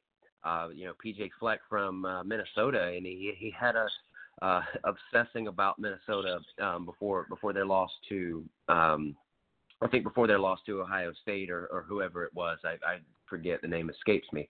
Um, and then from Central Michigan, Jim um, Jim McElwain. He took that team that went one eleven and one and eleven in 2018, um, and they and they brought it within a, a batted down hail mary pass of winning the MAC uh, championship game. But from Baylor's uh, Matt Rhule, what he's done, he received a program that was deader than dead um, and mired in scandal just a couple of years ago, and and this what he has done is impossible to ignore. His first season was 2017. They went uh, one and 11. It was a train wreck. Their only win came against a, a Kansas team that was winless against um, FBS competition, and they improved to uh, seven wins last year. And of course, you know, you know, defense in, in Big 12 they, they can be messes sometimes, and that defense at Baylor was still a mess. They they gave up 58 points to uh, West Virginia and 66 to Oklahoma, and uh, they they got to, and, the, and of course they won their bowl game. Uh, and last year, that left on a note saying that there was still a lot of work that they had left to do. Um, and they, they have firmly planted uh, Baylor back on the national map now, and they went 11 and two. Uh, both of those losses uh, came, of course, against Oklahoma. Um, they led the Sooners 28 to three in their first game before letting it slip away, and then they took uh, Oklahoma to overtime in the Big 12 uh, championship. That's how close that um, Coach Matt Rhule has come to uh, going 13 and 0 with a fire with a Power Five program has not signed a top 200 recruit since 2015, uh, and which didn't receive a single vote in the in or a single vote, if you will, in the preseason AP poll. Uh, Coach of the year definitely has to go to Matt Rhule. Yeah, I mean, it, well, you know, I get it, Matt. Again, there's so many great coaching uh, jobs that have been done this year. You know, I, I like the fact that you talk about Ohio State. He was kind of handed uh, a silver spoon there with the uh, with the lineup there, and, and that's where you have to really kind of dissect a little bit more. Okay, well, this is a guy. Um, if this is a guy that that has taken over a program that was in shambles, that was uh, not going in the right direction, that there was a lot of uh, I would say, um, issues around the program, like you had mentioned, maybe a Baylor, maybe somebody else like that. Yeah, you want to take them into higher consideration. However, uh, you, you look at a guy like Ohio State that's sat here and, and he's kind of been given every opportunity. He's been given all the great players. Wasn't really hard, you know. He just had to show up. Uh, he had the players around him. He had the attitude, the atmosphere, the foundation. I mean, Urban Meyer's left Ohio State in really, really, really good shape. Very rarely did you hear about them in the headlines breaking anything of rules or uh, any sanctions or anything like that. That word never came up much at all, really. I don't, I, and I'm trying to think whether I ever heard much about Urban Meyers in that type of terminology, but never much. But uh, you know, you have to give LSU's credit though. I mean, LSU wasn't really in the greatest shape there when, when when this guy comes in, and you know he's had his own hiccups, his own trials and tribulations. He hasn't been known as a great head coach. He was always known as a great coordinator, but given the opportunity and the keys to the car to the team that he was in, never really was that good at it, right? I mean, you think about the stops that he made, but finally, and again, this is why I tell people you have to get the right coach for the right spot for the right atmosphere, and you'll see the right things happen. And that's what's happening at LSU. You know, I think you're going to see the same thing at Florida. I think Florida and Florida State, if Florida State hired the right guy, you'll see the same thing happening over there as well. Uh, so when you can take a program that that's not uh, been doing well, but traditionally has a really good program in the history that they've got. Yeah, it's easy to kind of dissect that guy, but uh, again, they're going to have their hands full when it comes to I would say decorating a certain coach because there's very fortunate why we've got a great class of great quarterbacks coming out of this one. Man, we got some really good coaches coaching up some kids around the country. Yeah, no doubt about it. Uh, one one to mention that you mentioned LSU. Uh, that that one has to be Joe Brady. That hire from uh, from the pro level at New Orleans. Of course, he worked with uh, Drew Brees, who's a, who is a unanimous Hall of Fame quarterback whenever his time comes, uh, and and working with the Sean Paytons of the world. But uh, for him to come into LSU and to really uh, talk about uh, like quarterback play and to really change the offensive scheme that LSU had uh, really had in years past, you know, um, and and putting them in a position to putting them in a position to succeed the way that um, like the way that, that puts them into the conversation and, and LSU, yeah, they were in the top, they were in the top five, top ten for for most of the year. Um, or, I'm talking in the beginning of the year, but this is before we knew who exactly who Joe Burrow was, and um, and like Brady, like I said, he spent 2017 and 2018 um, as an offensive as an offensive assistant with the New Orleans Saints, and he goes into an LSU program who used to be a run first team, and um, and they were and they and they were just able to change. He was able to change the offensive scheme and to and to just put the ball in uh, Joe Burrow's hands and to you know give him give him opportunities to make plays. Um, and, and and because of this, you know, the running game improved with with LSU, um, and, and because the Tigers didn't really run as often, but it was more effective when they did. And it, it's very minuscule, but uh, looking at the numbers here, they improved from 4.01 yards per carry in 2018, turned around this year, and they have an average of 4.85 um, this year. So I guess the to hand off the assistant coach of the year award has to go to Joe Brady and his ability to um, almost change an entire offensive scheme, if you will. Yeah, there's a lot of there's a lot of things. When you look at, at, at the chemistry of a coaching staff, it's very similar and it's very um, uh, just as important as it is the chemistry on the roster there with the football team. You bring in the guys in that meet the uh, the guys that are around them make sure it's a, a perfect fit. You know, we've had this conversation before, and uh, you, you know, you, you start to kind of put everything in perspective. Well, coaches are the same way. You know, you have to realistically kind of uh, be mindful of the coaches that you bring in. They've got to not only fit to the players on the field, they've got to fit to the chemistry of the other coaches around you. You know, we have a chance, an opportunity, if you will, to hang around uh, up there at Summerville with, with a uh, with a lot of those coaches because of what we do on Friday nights and for me, you know, I, I'm around that program a lot more than, than of course, uh, you know, a lot of people are. You know, and again, you know, even that coaching staff up there, you know, we, you know, we spend a lot of time together. We work out in the weight room together. We we go eat lunch and dinner together. We have these conversations of of life. We don't just talk about football. It's not always football. It's family. It's life. It's it's accountability. It's credibility. You know, all those things. You know, they come to factor. You know, it's it's it's very funny. I actually went and worked out uh yesterday, but it was the day before yesterday. I'm sitting there and and and the guys, the other other coaches in there, you know, while it's the off season, you know, here we are, you know, as coaches and and and as those in the program working out together, working out and and hold each other accountable and poking fun. And almost like back in high school when you know I'd walk in the weight room and and and you know me being a quarterback and my running back wants to give me a hard time about whatever I'm lifting and just kind of giving me kind of a, a nudge there, if you will. Well, that doesn't change when we get older. We're just bigger kids, man. These coaches are still charring back and forth at each other, poking fun at each other. Uh, one of the coaches said, "Man, you're still wearing the same shirt you wore in middle school. That, that that's nice." And uh, you know, just having fun.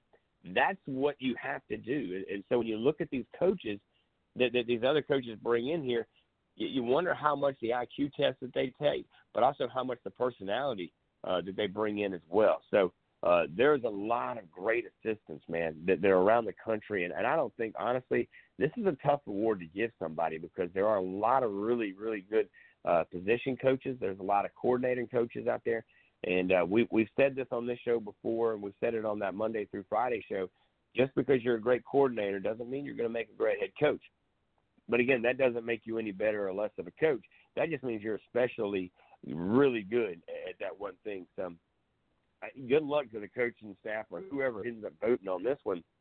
because you're going to have to really go through the country and dissect a lot of coordinators, a lot of position guys who honestly um, are, are really good. Just in the state of South Carolina, we're very fortunate to have so many small schools, but we got a lot of big time coaches coaching at them. Yeah, and uh, those those coaches there, uh, just all across the country, and what they're able to do with their with their programs, the talent that they the talent that they're given, the talent that they uh, that they have. Uh, you know, we we touched on it uh, yesterday morning and, talking about the uh, projecting the results for a hypothetical eight-team college football playoff. We we dabbled into uh, the the quarterfinal, and it was uh, number one LSU against number eight Wisconsin, uh, number four Oklahoma versus number five Georgia, uh, number three Clemson against number six Oregon, and uh, number two Ohio State versus number seven Baylor. Um, and we, that that's as far as we got. Of course, uh, it was the end of the show, but. Um, to to continue on with this conversation, to to pick up where we left off, you know, uh, we we talked about how uh, you know LSU is just so uh, just so diverse on offense, and their defense is uh, is able to um, stop a a Jonathan Taylor, who quite frankly I see as the only offensive weapon that Wisconsin like has that they can um, undoubtedly rely on, and I, I don't think that. Um, I don't think that they really have enough to you know stay in in the conversation of um, you know being able to win a game against the number one team in the country. Then um, number four Oklahoma against number five Georgia. That's going to be like that's going to be a testament to can Georgia's defense be able to stop the Sooners' offense, but um, but they they have a they have a hurt D'Andre Swift, and I think that that would matter for um, for the Georgia Bulldogs, and, and that running back shoulder, um, he, he would likely be fine by the time this game would be played. But Oklahoma has too many offensive weapons, and Georgia just doesn't simply have enough, and so Oklahoma wins that one. Then number three Clemson against number six Oregon. We talked about this.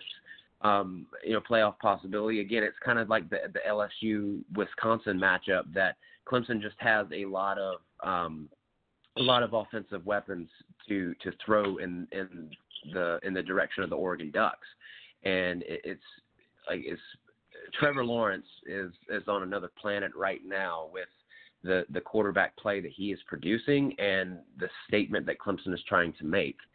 And then, of course, Ohio State against Baylor. Ohio State is another one of those complete teams, and Baylor is still trying to get on the cusp of um, getting in the cusp of the national um, spotlight, and, and they're still in the conversation. But um, it, that this game would be a lopsided game. So, you know, unfortunately for those that are looking for upsets in, in this article that was published, the eight team playoff would produce the same Final Four based solely on matchups. And this is where we, we leave off. So now the semifinal is number one LSU versus number four Oklahoma.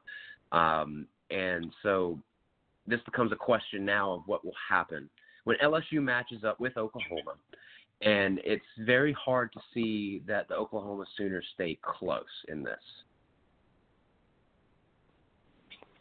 You know, it's funny. I, I look at it, and of course, everybody's going to be that guy when they're writing the articles, or they're on the radio, or doing TV, to where they're they're like, well, if you played it all out, this is what would happen. And and again, it's I don't know if it would happen that way. I, I really don't. I, I can't sit here and say that that given the opportunity that one of the teams on the outside looking in doesn't upset people. I mean, again, it happens every Saturday. We've seen so many upsets this week, or excuse me, this year alone that had uh, the Sun Belt, known as the Fun Belt, go through the Power Five and upset teams. Uh, I mean, all the way from the SEC to uh, you, you look across the way to the Big Twelve. I mean, you know, that's just the way it works out. Uh, you can't. It, it's hard to say that. Again, we'll know a lot more about Clemson, and and again, Clemson, when you if you handle business against Ohio State, and I'm not saying you won't, but I'm just saying that the, the talent that you've had to go against has been subpar across the across the board.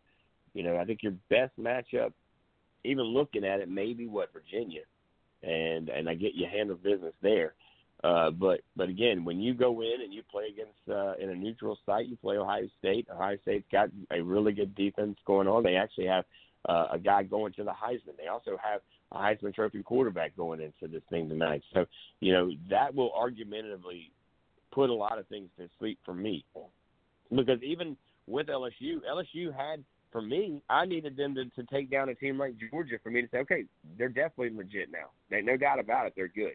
The SEC may be not as strongly than it has been in the past, will, but for them to go in and knock out, drag out, and explode and expose all those words against a team that's only given up like eight touchdowns all year long in Georgia, you know, they're pretty good. And then you look at Oklahoma.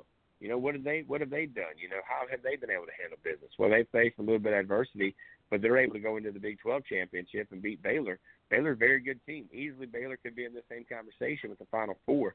You know, where where do they stand on it? So, you know, I do feel that I get they they've gotten it right with the best four teams right now that that are in this conversation, but I do not say it's a shut case deal that that the other teams, if it was a ten man team or if it was an eight man team, uh, playoff that, that one of these other teams wouldn't upset uh, an Oklahoma, number one, because Oklahoma has shown signs of weakness. Ohio State's shown signs of weakness. Let's not forget they did not look 100% in the first half against Wisconsin. So uh, you know now again you're going against a really good defense over there in Wisconsin, and what they put together, their weakness is probably a little bit more on the offensive side of the ball. But uh, and then Clemson just hasn't been tested yet, you know, and and and maybe they will never be tested. Maybe they're that good and uh, they continue to roll through this college football playoff and win by 60 and 80 points, you know, then, then they may go down as the greatest football team in the history of college football, and, and, and deservedly so if they keep winning by these large margins.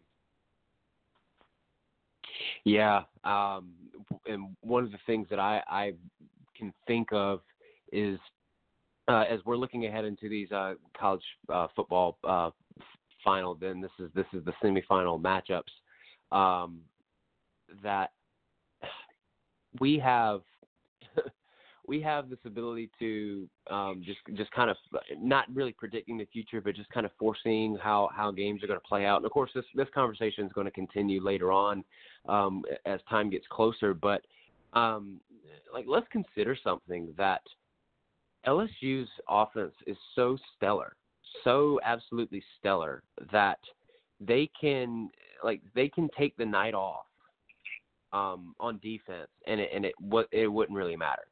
Like LSU can score as much as they want against a defense that is Oklahoma, which what defense? Because it's the big like we we we harp on the Big Big Twelve. Big Twelve is all about offense, and they really don't care about defense. They they just have they just have some players that that know how to play defense somewhat, and then they don't really develop them. Uh, and and it's just the um, having having 11 players on the defensive side of the ball. That's it. Um, and and the the and just the thought of how how this game is going to play out uh, because it's it's offensive weapons on each side of the ball. And if this if this game really stays under like 70 75 points, if it stays below that many points, um, uh, to be attributed from both sides of the ball, that that's going to be a shock, I, I think, for a lot of people. And then you you throw in the Ohio State Clemson matchup. Yeah, these are two these are two complete teams. I, I think that the, these are the uh, the best two complete teams in, in the country, both with um, great offenses, offensive weapons led by a great quarterback, uh, Justin Fields at Ohio State, and then Trevor Lawrence at Clemson.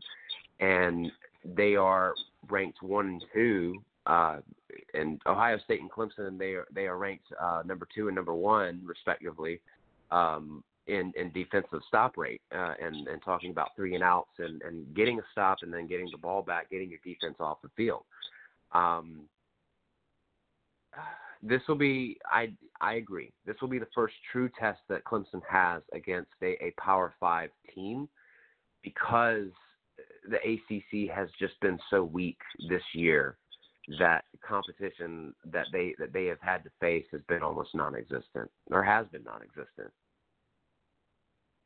Yeah, it's just it, it is what it is. I mean, you know, again, I, I get it. Clemson fans, uh, you know, to me, and I, and I mean this with all due respect, because not all fans are the same. Not all fans in any fan base are easy to deal with. I'm a Gamecock guy who I deal with Gamecock fans who, you know, I don't even talk to them during football season because either they're always Nancy the negative, or or they're just uh, it's just different, man. So you know, I, I try to pace myself and space myself from certain type of, of fan bases because, or fans individually too, because within the fan base there's individuals. And, and to be honest with you, you know, Clemson fans right now, and a lot of it is Dabo, who I, I, I think is an five star dude off the field. I think he's a five star coach on the field. I think I told you before, if I had a grandmother on the edge of a bridge ready to jump, he's the guy I'm going to call to get her off the edge because I think he can recruit anybody to do anything. Uh, that being said, you know, I, I don't like to play the woe is me card. I'm not that guy. I don't like to hear that. It's kind of an Eeyore kind of feeling, you know, you know, woe is me, and I, I just don't like it, dude. Here's the deal: embrace that you're the number three team in the country. Love that you're the number three team in the country. You know, don't don't sit there and, and, and just let your body work on the football field do the work for you.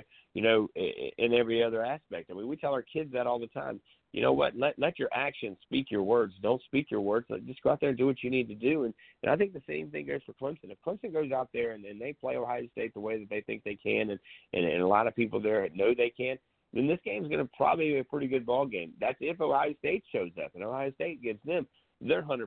Because if you don't give either one of these teams a 100%, it's going to be a long team for the other team. And, and the reason I'm going to tell you this is I watched a team in high school – on Saturday. You and I went to Columbia a week ago today. We watched Dorman, who was the upper state champion, uh, playing against the lower state champion, uh, Dutch Fork. Very good ball teams. But good teams make things happen when the ball touches the ground. And if you don't score when you have the ball, the other team's going to make you pay for it because they're going to put up seven points. They're going to put up three points. And that's what happened in those two games. They brought their A game. It was as advertised. By the end of four quarters, they were tied up at, at, a, at, at the same score. They went into overtime. What happens? Dorman scores down the field. They stall a little bit. They have to go for three. And once they went for three, you heard Jalin Hyatt say it right here on the show Monday. He said, "Man, we knew we had them. Once they put up three, we knew all we needed was to put up six, throw me at the end zone, and we're done." And that's exactly what happened. So that could be the case coming on this game uh, and a nightcap, I believe, uh, is is going to be one for the ages. Yeah, no doubt about it. Plus, uh, consider Ohio State um, and Clemson's running backs. You have J.K. Dobbins um, for the Buckeyes, and then the Tigers have Travis Etienne. That's that's a nice little uh, subplot, if you will. Arguably the nation's top two uh, running backs, and they're going to go head to head against uh, elite defenses. And um, uh, shoot, the only team that can match Clemson's defensive talent is Ohio State too. Yeah, I would agree with that, and I, and I would say that as well. I think the one thing that that LSU's weakness is is like Alabama's weakness this year was is their defense. They're known for being the DBU, where they've given up a lot of a lot of yards and they've given up a lot of green grass there uh, this year. So there is a concern there if you're LSU secondary wise. That's unheard of, by the way, because uh, LSU has always been known uh, from being that team that's had a really solid defense. And then, you know, Oklahoma's coming out of the Big 12. They're not ever really known for much uh, in defensive side of ball. Uh, but again, uh, look, big time games bring out big time players. So you can't really weigh it out. That one uh, could be a really good one because here's the thing: it's going to be uh, it, to me, they they really got two matchups going on that I, that I like the the headlines in it. Like you mentioned, two good defenses going against each other in Ohio State and Clemson. But on the other side of the game, uh, you've got Oklahoma and LSU playing each other. Now, Oklahoma's quarterback knows LSU, right? He played at Alabama for how many years? He knows uh, the the identity of who the Tigers are. He'll bring that into that locker room. He'll bring that into that preparation. That being said, he also is going to bring in the ability to throw that thing around, run it around. He's a dual threat quarterback. Can that secondary play enough disciplined football? Can the linebackers play disciplined football at LSU to stay around and put the ball in good field position for their offense? And again, Joe Burrow numbers don't lie, nor does his stats um, in any facet of what he's done. But the thing that I love the most about this kid is his film watching the way he's able to dissect the defense, watching the way he's able to read uh, the defense as far as whether he holds it or hands it off. Those are all things that matter. And his offensive line, they're big, they're solid. They're the guys who can let him stand into what I would call almost like a, a superhero portal where he's able to step up in the pocket. Man, he's got this force field around him, and he's able to throw and hang out in there for days. I don't know if he'll have that time with this Big 12 defense coming in here on the front line of Oklahoma. I feel like he will, uh, but to me, it's going to be two good offensive teams going against each other. and on the other side, two good defensive teams going against each other. Now the thing is, if you're Oklahoma and you're and you're the likes of LSU, will you, you like this offensive matchup? However, if you're coming in as Ohio State and Clemson, man, defensive teams win ball games, right? You have to score, yes, but you have to stop the other team from scoring uh, to win that ball game. So, uh, you know, when this championship game comes up, I'm going to have a hard time not going against it for at Clemson or that of the likes of a um, of Ohio State because I know their defensive teams are very good, and usually if your defensive teams are good, that means your special teams are pretty solid too. Oh yeah, and I, I think that the Clemson Ohio State game is going to be uh, which which offensive um, team can be able to get past the stellar defense, and then I mean LSU LSU just has to rack up points against an Oklahoma defense, and then and then they they advance. So um, we're gonna we're gonna wrap the bow on that one. We got about 10 minutes left, and we're gonna transition into um, the preview for today's game, uh, Army Navy, or, or yeah, it'll be Army Navy. Army is the away team, and Navy is the home team. Um, this game is going to kick off at three o'clock on CBS, and ten and a half point favorites are the 23rd ranked uh, midshipmen against the Army Black Knights. Um, Army is coming in with a five and seven record against um, the the Navy's nine and two, and uh, they they've covered against the spread very well. Um, a record eight and three Navy has, um, and then the same the same season record and the record versus the spread with Army five and seven. Um, there there's a lot to there's a lot to look at here. Um, I, I would say there's a lot to look at here, but not really much because Navy is favored so highly and this this of course is at um, Lincoln Financial Field in Philadelphia. It is a neutral site. Um, it is a neutral site game, neutral site location, and uh, a lot of a lot of the numbers point in favor to Navy uh, winning this game by by quite a bit. They have a um, they have a great uh, rushing game. Navy has. Um, in the last game that they had, um, their running back Carruthers rushed for uh, 188 yards on 18 carries, and they had uh, five touchdowns there. Uh, I do believe that that game uh, that that that, uh, that Navy played was um, uh, shoot that one was against Houston that they ended up winning 56 to 41. So, um, your thoughts on this game, real quick? Well, I think you look at this game here by the numbers here, and, and again, strictly by the numbers. Army has uh, what 52 uh, wins to the 60 wins going in here against Navy. Navy holds the all-time uh, record here with only seven ties. Currently, though, it's Army that's won the last three games in here. So, you know, they'll play for this one. It's uh, the Commander in Chief Trophy here. Uh, it, it's a prestige uh, game. They they save it for the for the last game. It's usually on the Heisman Trophy day, uh, where there are no other games going on in college football. Uh, but it's going to be hard for these guys, uh, you know, at Army to slow down this triple option in Navy. You you said earlier they're ranked nationally. They have done some big things. They're a team that I think honestly has the leg up on this one here. But uh, series wise, you know, you, you go to Navy, of course. But I think uh, even though the last three years Army's found a way to win this one, I just feel like this is Navy's year to get back in there, take that trophy back there uh, to Maryland, and uh, celebrate a victory when it's all said and done. I tell you what I'm looking forward to. I am looking forward to the uniforms on on both on both of them because Na- Navy always comes out with with great uniforms in their uh, in their navy blue and um, and their companies and the um, the shields that they have um, right there on their uh, the patches on their shoulders, and then Army as well with the the companies and the battalions that they are in, and and the the uniforms and the um, I, like that, that's what I look forward to the most whenever watching this game, um, no doubt. And like you said, the, the history has been that Army has won the last um, the last two or three meetings that they have had. Um, but you know, Navy, of course, coming in here being being the odds-on favorite, um, you know, ten and a half point favorites, if you will.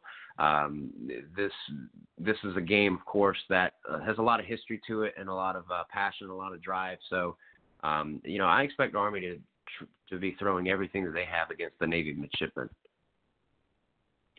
Yeah, I, I do think Army's going to come in here and play again. You could take these records and throw them out the window. They're no different than any other rival. The difference is uh, these guys on the field literally will fight for their country, and they're going to fight for their country when they get out of these football jerseys. So, uh, you know, th- there's a lot of different things here. Uh, you know, of course, uh, there's so much historical, uh, sentimental uh, things that are going to happen during this game, before this game. There's so much tradition to happen in this game. I, I just like to sit back and watch it, be a part of, uh, really just uh, embracing this matchup. That, that again, it's such a big game. They make sure they save it literally for the last college regular season football game of the year. And for me, you know, it, it's a historical game that you know you got to find a spot somewhere uh, at your local spot to watch football, be it at the house, be it at your local spot uh, around town, and, and really sit back and enjoy what's going to be uh, number one a well disciplined game. Right? I think there'll probably be less penalties in this game than any other game out there because again, these guys are disciplined, and, and number two, a hard fought game that's got so much of uh, I, I'd say. Um, uh, not respect, definitely respect, but uh, just different things. And this thing just means a little bit more than any other football game out there that's played on Saturday. Uh, it's also worth mentioning um, that that Navy, they they have um, they have earned a spot. They they have uh, their ticket has been punched for a spot in the Liberty Bowl, and that that is a prestigious postseason game. It's going to um, uh, hit them the Na- the Navy midshipmen against the uh, Kansas State um, team from the Big 12, and Kansas State. Um, you know, if you remember, they they handed the um, Oklahoma Sooners their only loss of the regular season. So um, the midshipmen they have an opportunity uh, come in the new year for this after this bowl or after this Army Navy game and this bowl game, the Liberty Bowl, to really make noise at a national level in Memphis. Well, I mean, again, yeah, that's going to be a good game there. You know, they already, you know, they realize they're playing in postseason, but right now the only game that matters to Army, the only game that matters to Navy, and trust me, believe me, when these kids signed up for these two schools, that game on this given day was circled. We had uh, Brandon Johnson in here who committed on air with us. He uh, made his announcement uh, with us here on Southern Sports Central uh, a week or so ago, and he mentioned very quickly, you know, beat Army it was just that quick. He's already transitioned from his Fort days to now his Navy days. He knows he's got one more All Star game here to play today. Of course, uh, I'm sure he'll have some eyes and ears on that game today as well as uh, you know he he's already ready to rock and roll and be a part of that tradition up there. That's uh, usually the second week in December. Here's a little fact that I just found out that um, that I would have never known uh, unless reading this. Um, the Black Knights Army they have plenty at stake. The the rivalry winning streak extending at two, three games. They've won their last two against Navy.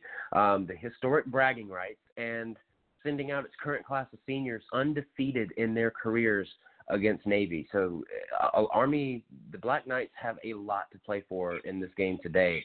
And like and like I said at the beginning of this, um, I, like I expect this to be an all-out, um, an all-out football matchup uh, from both teams, looking to uh, just find find one way or another to beat each other.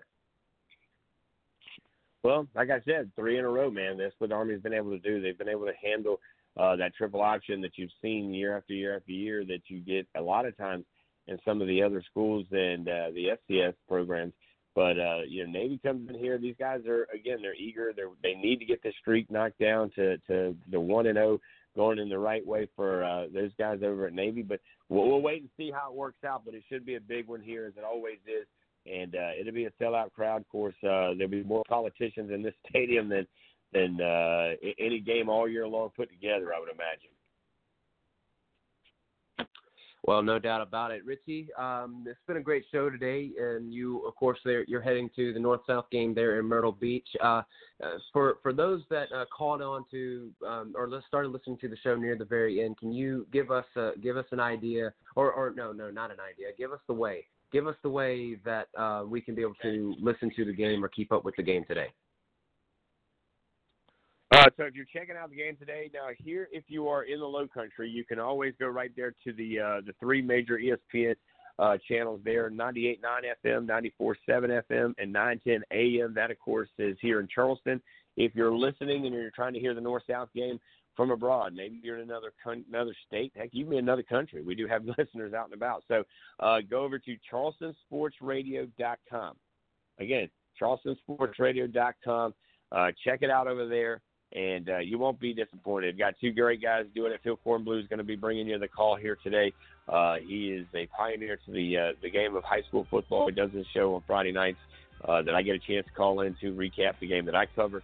But uh, should be a good time. Should be a great event here today. Of course, you got that game going on. You got the, the Navy Army game going on. Of course, Will, you did a great job, man. I love the fact that you've taken uh, this fifth quarter show and ran with it, buddy.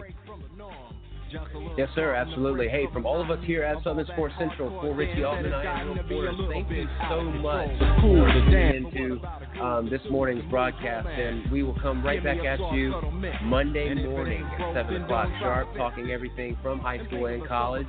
Uh, until then, so long.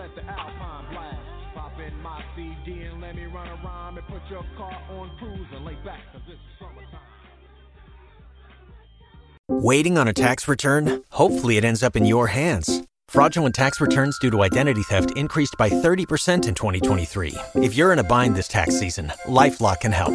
Our U.S. based restoration specialists are experts dedicated to helping solve your identity theft issues. And all LifeLock plans are backed by the Million Dollar Protection Package. So we'll reimburse you up to the limits of your plan if you lose money due to identity theft. Help protect your information this tax season with LifeLock. Save up to 25% your first year at LifeLock.com slash aware.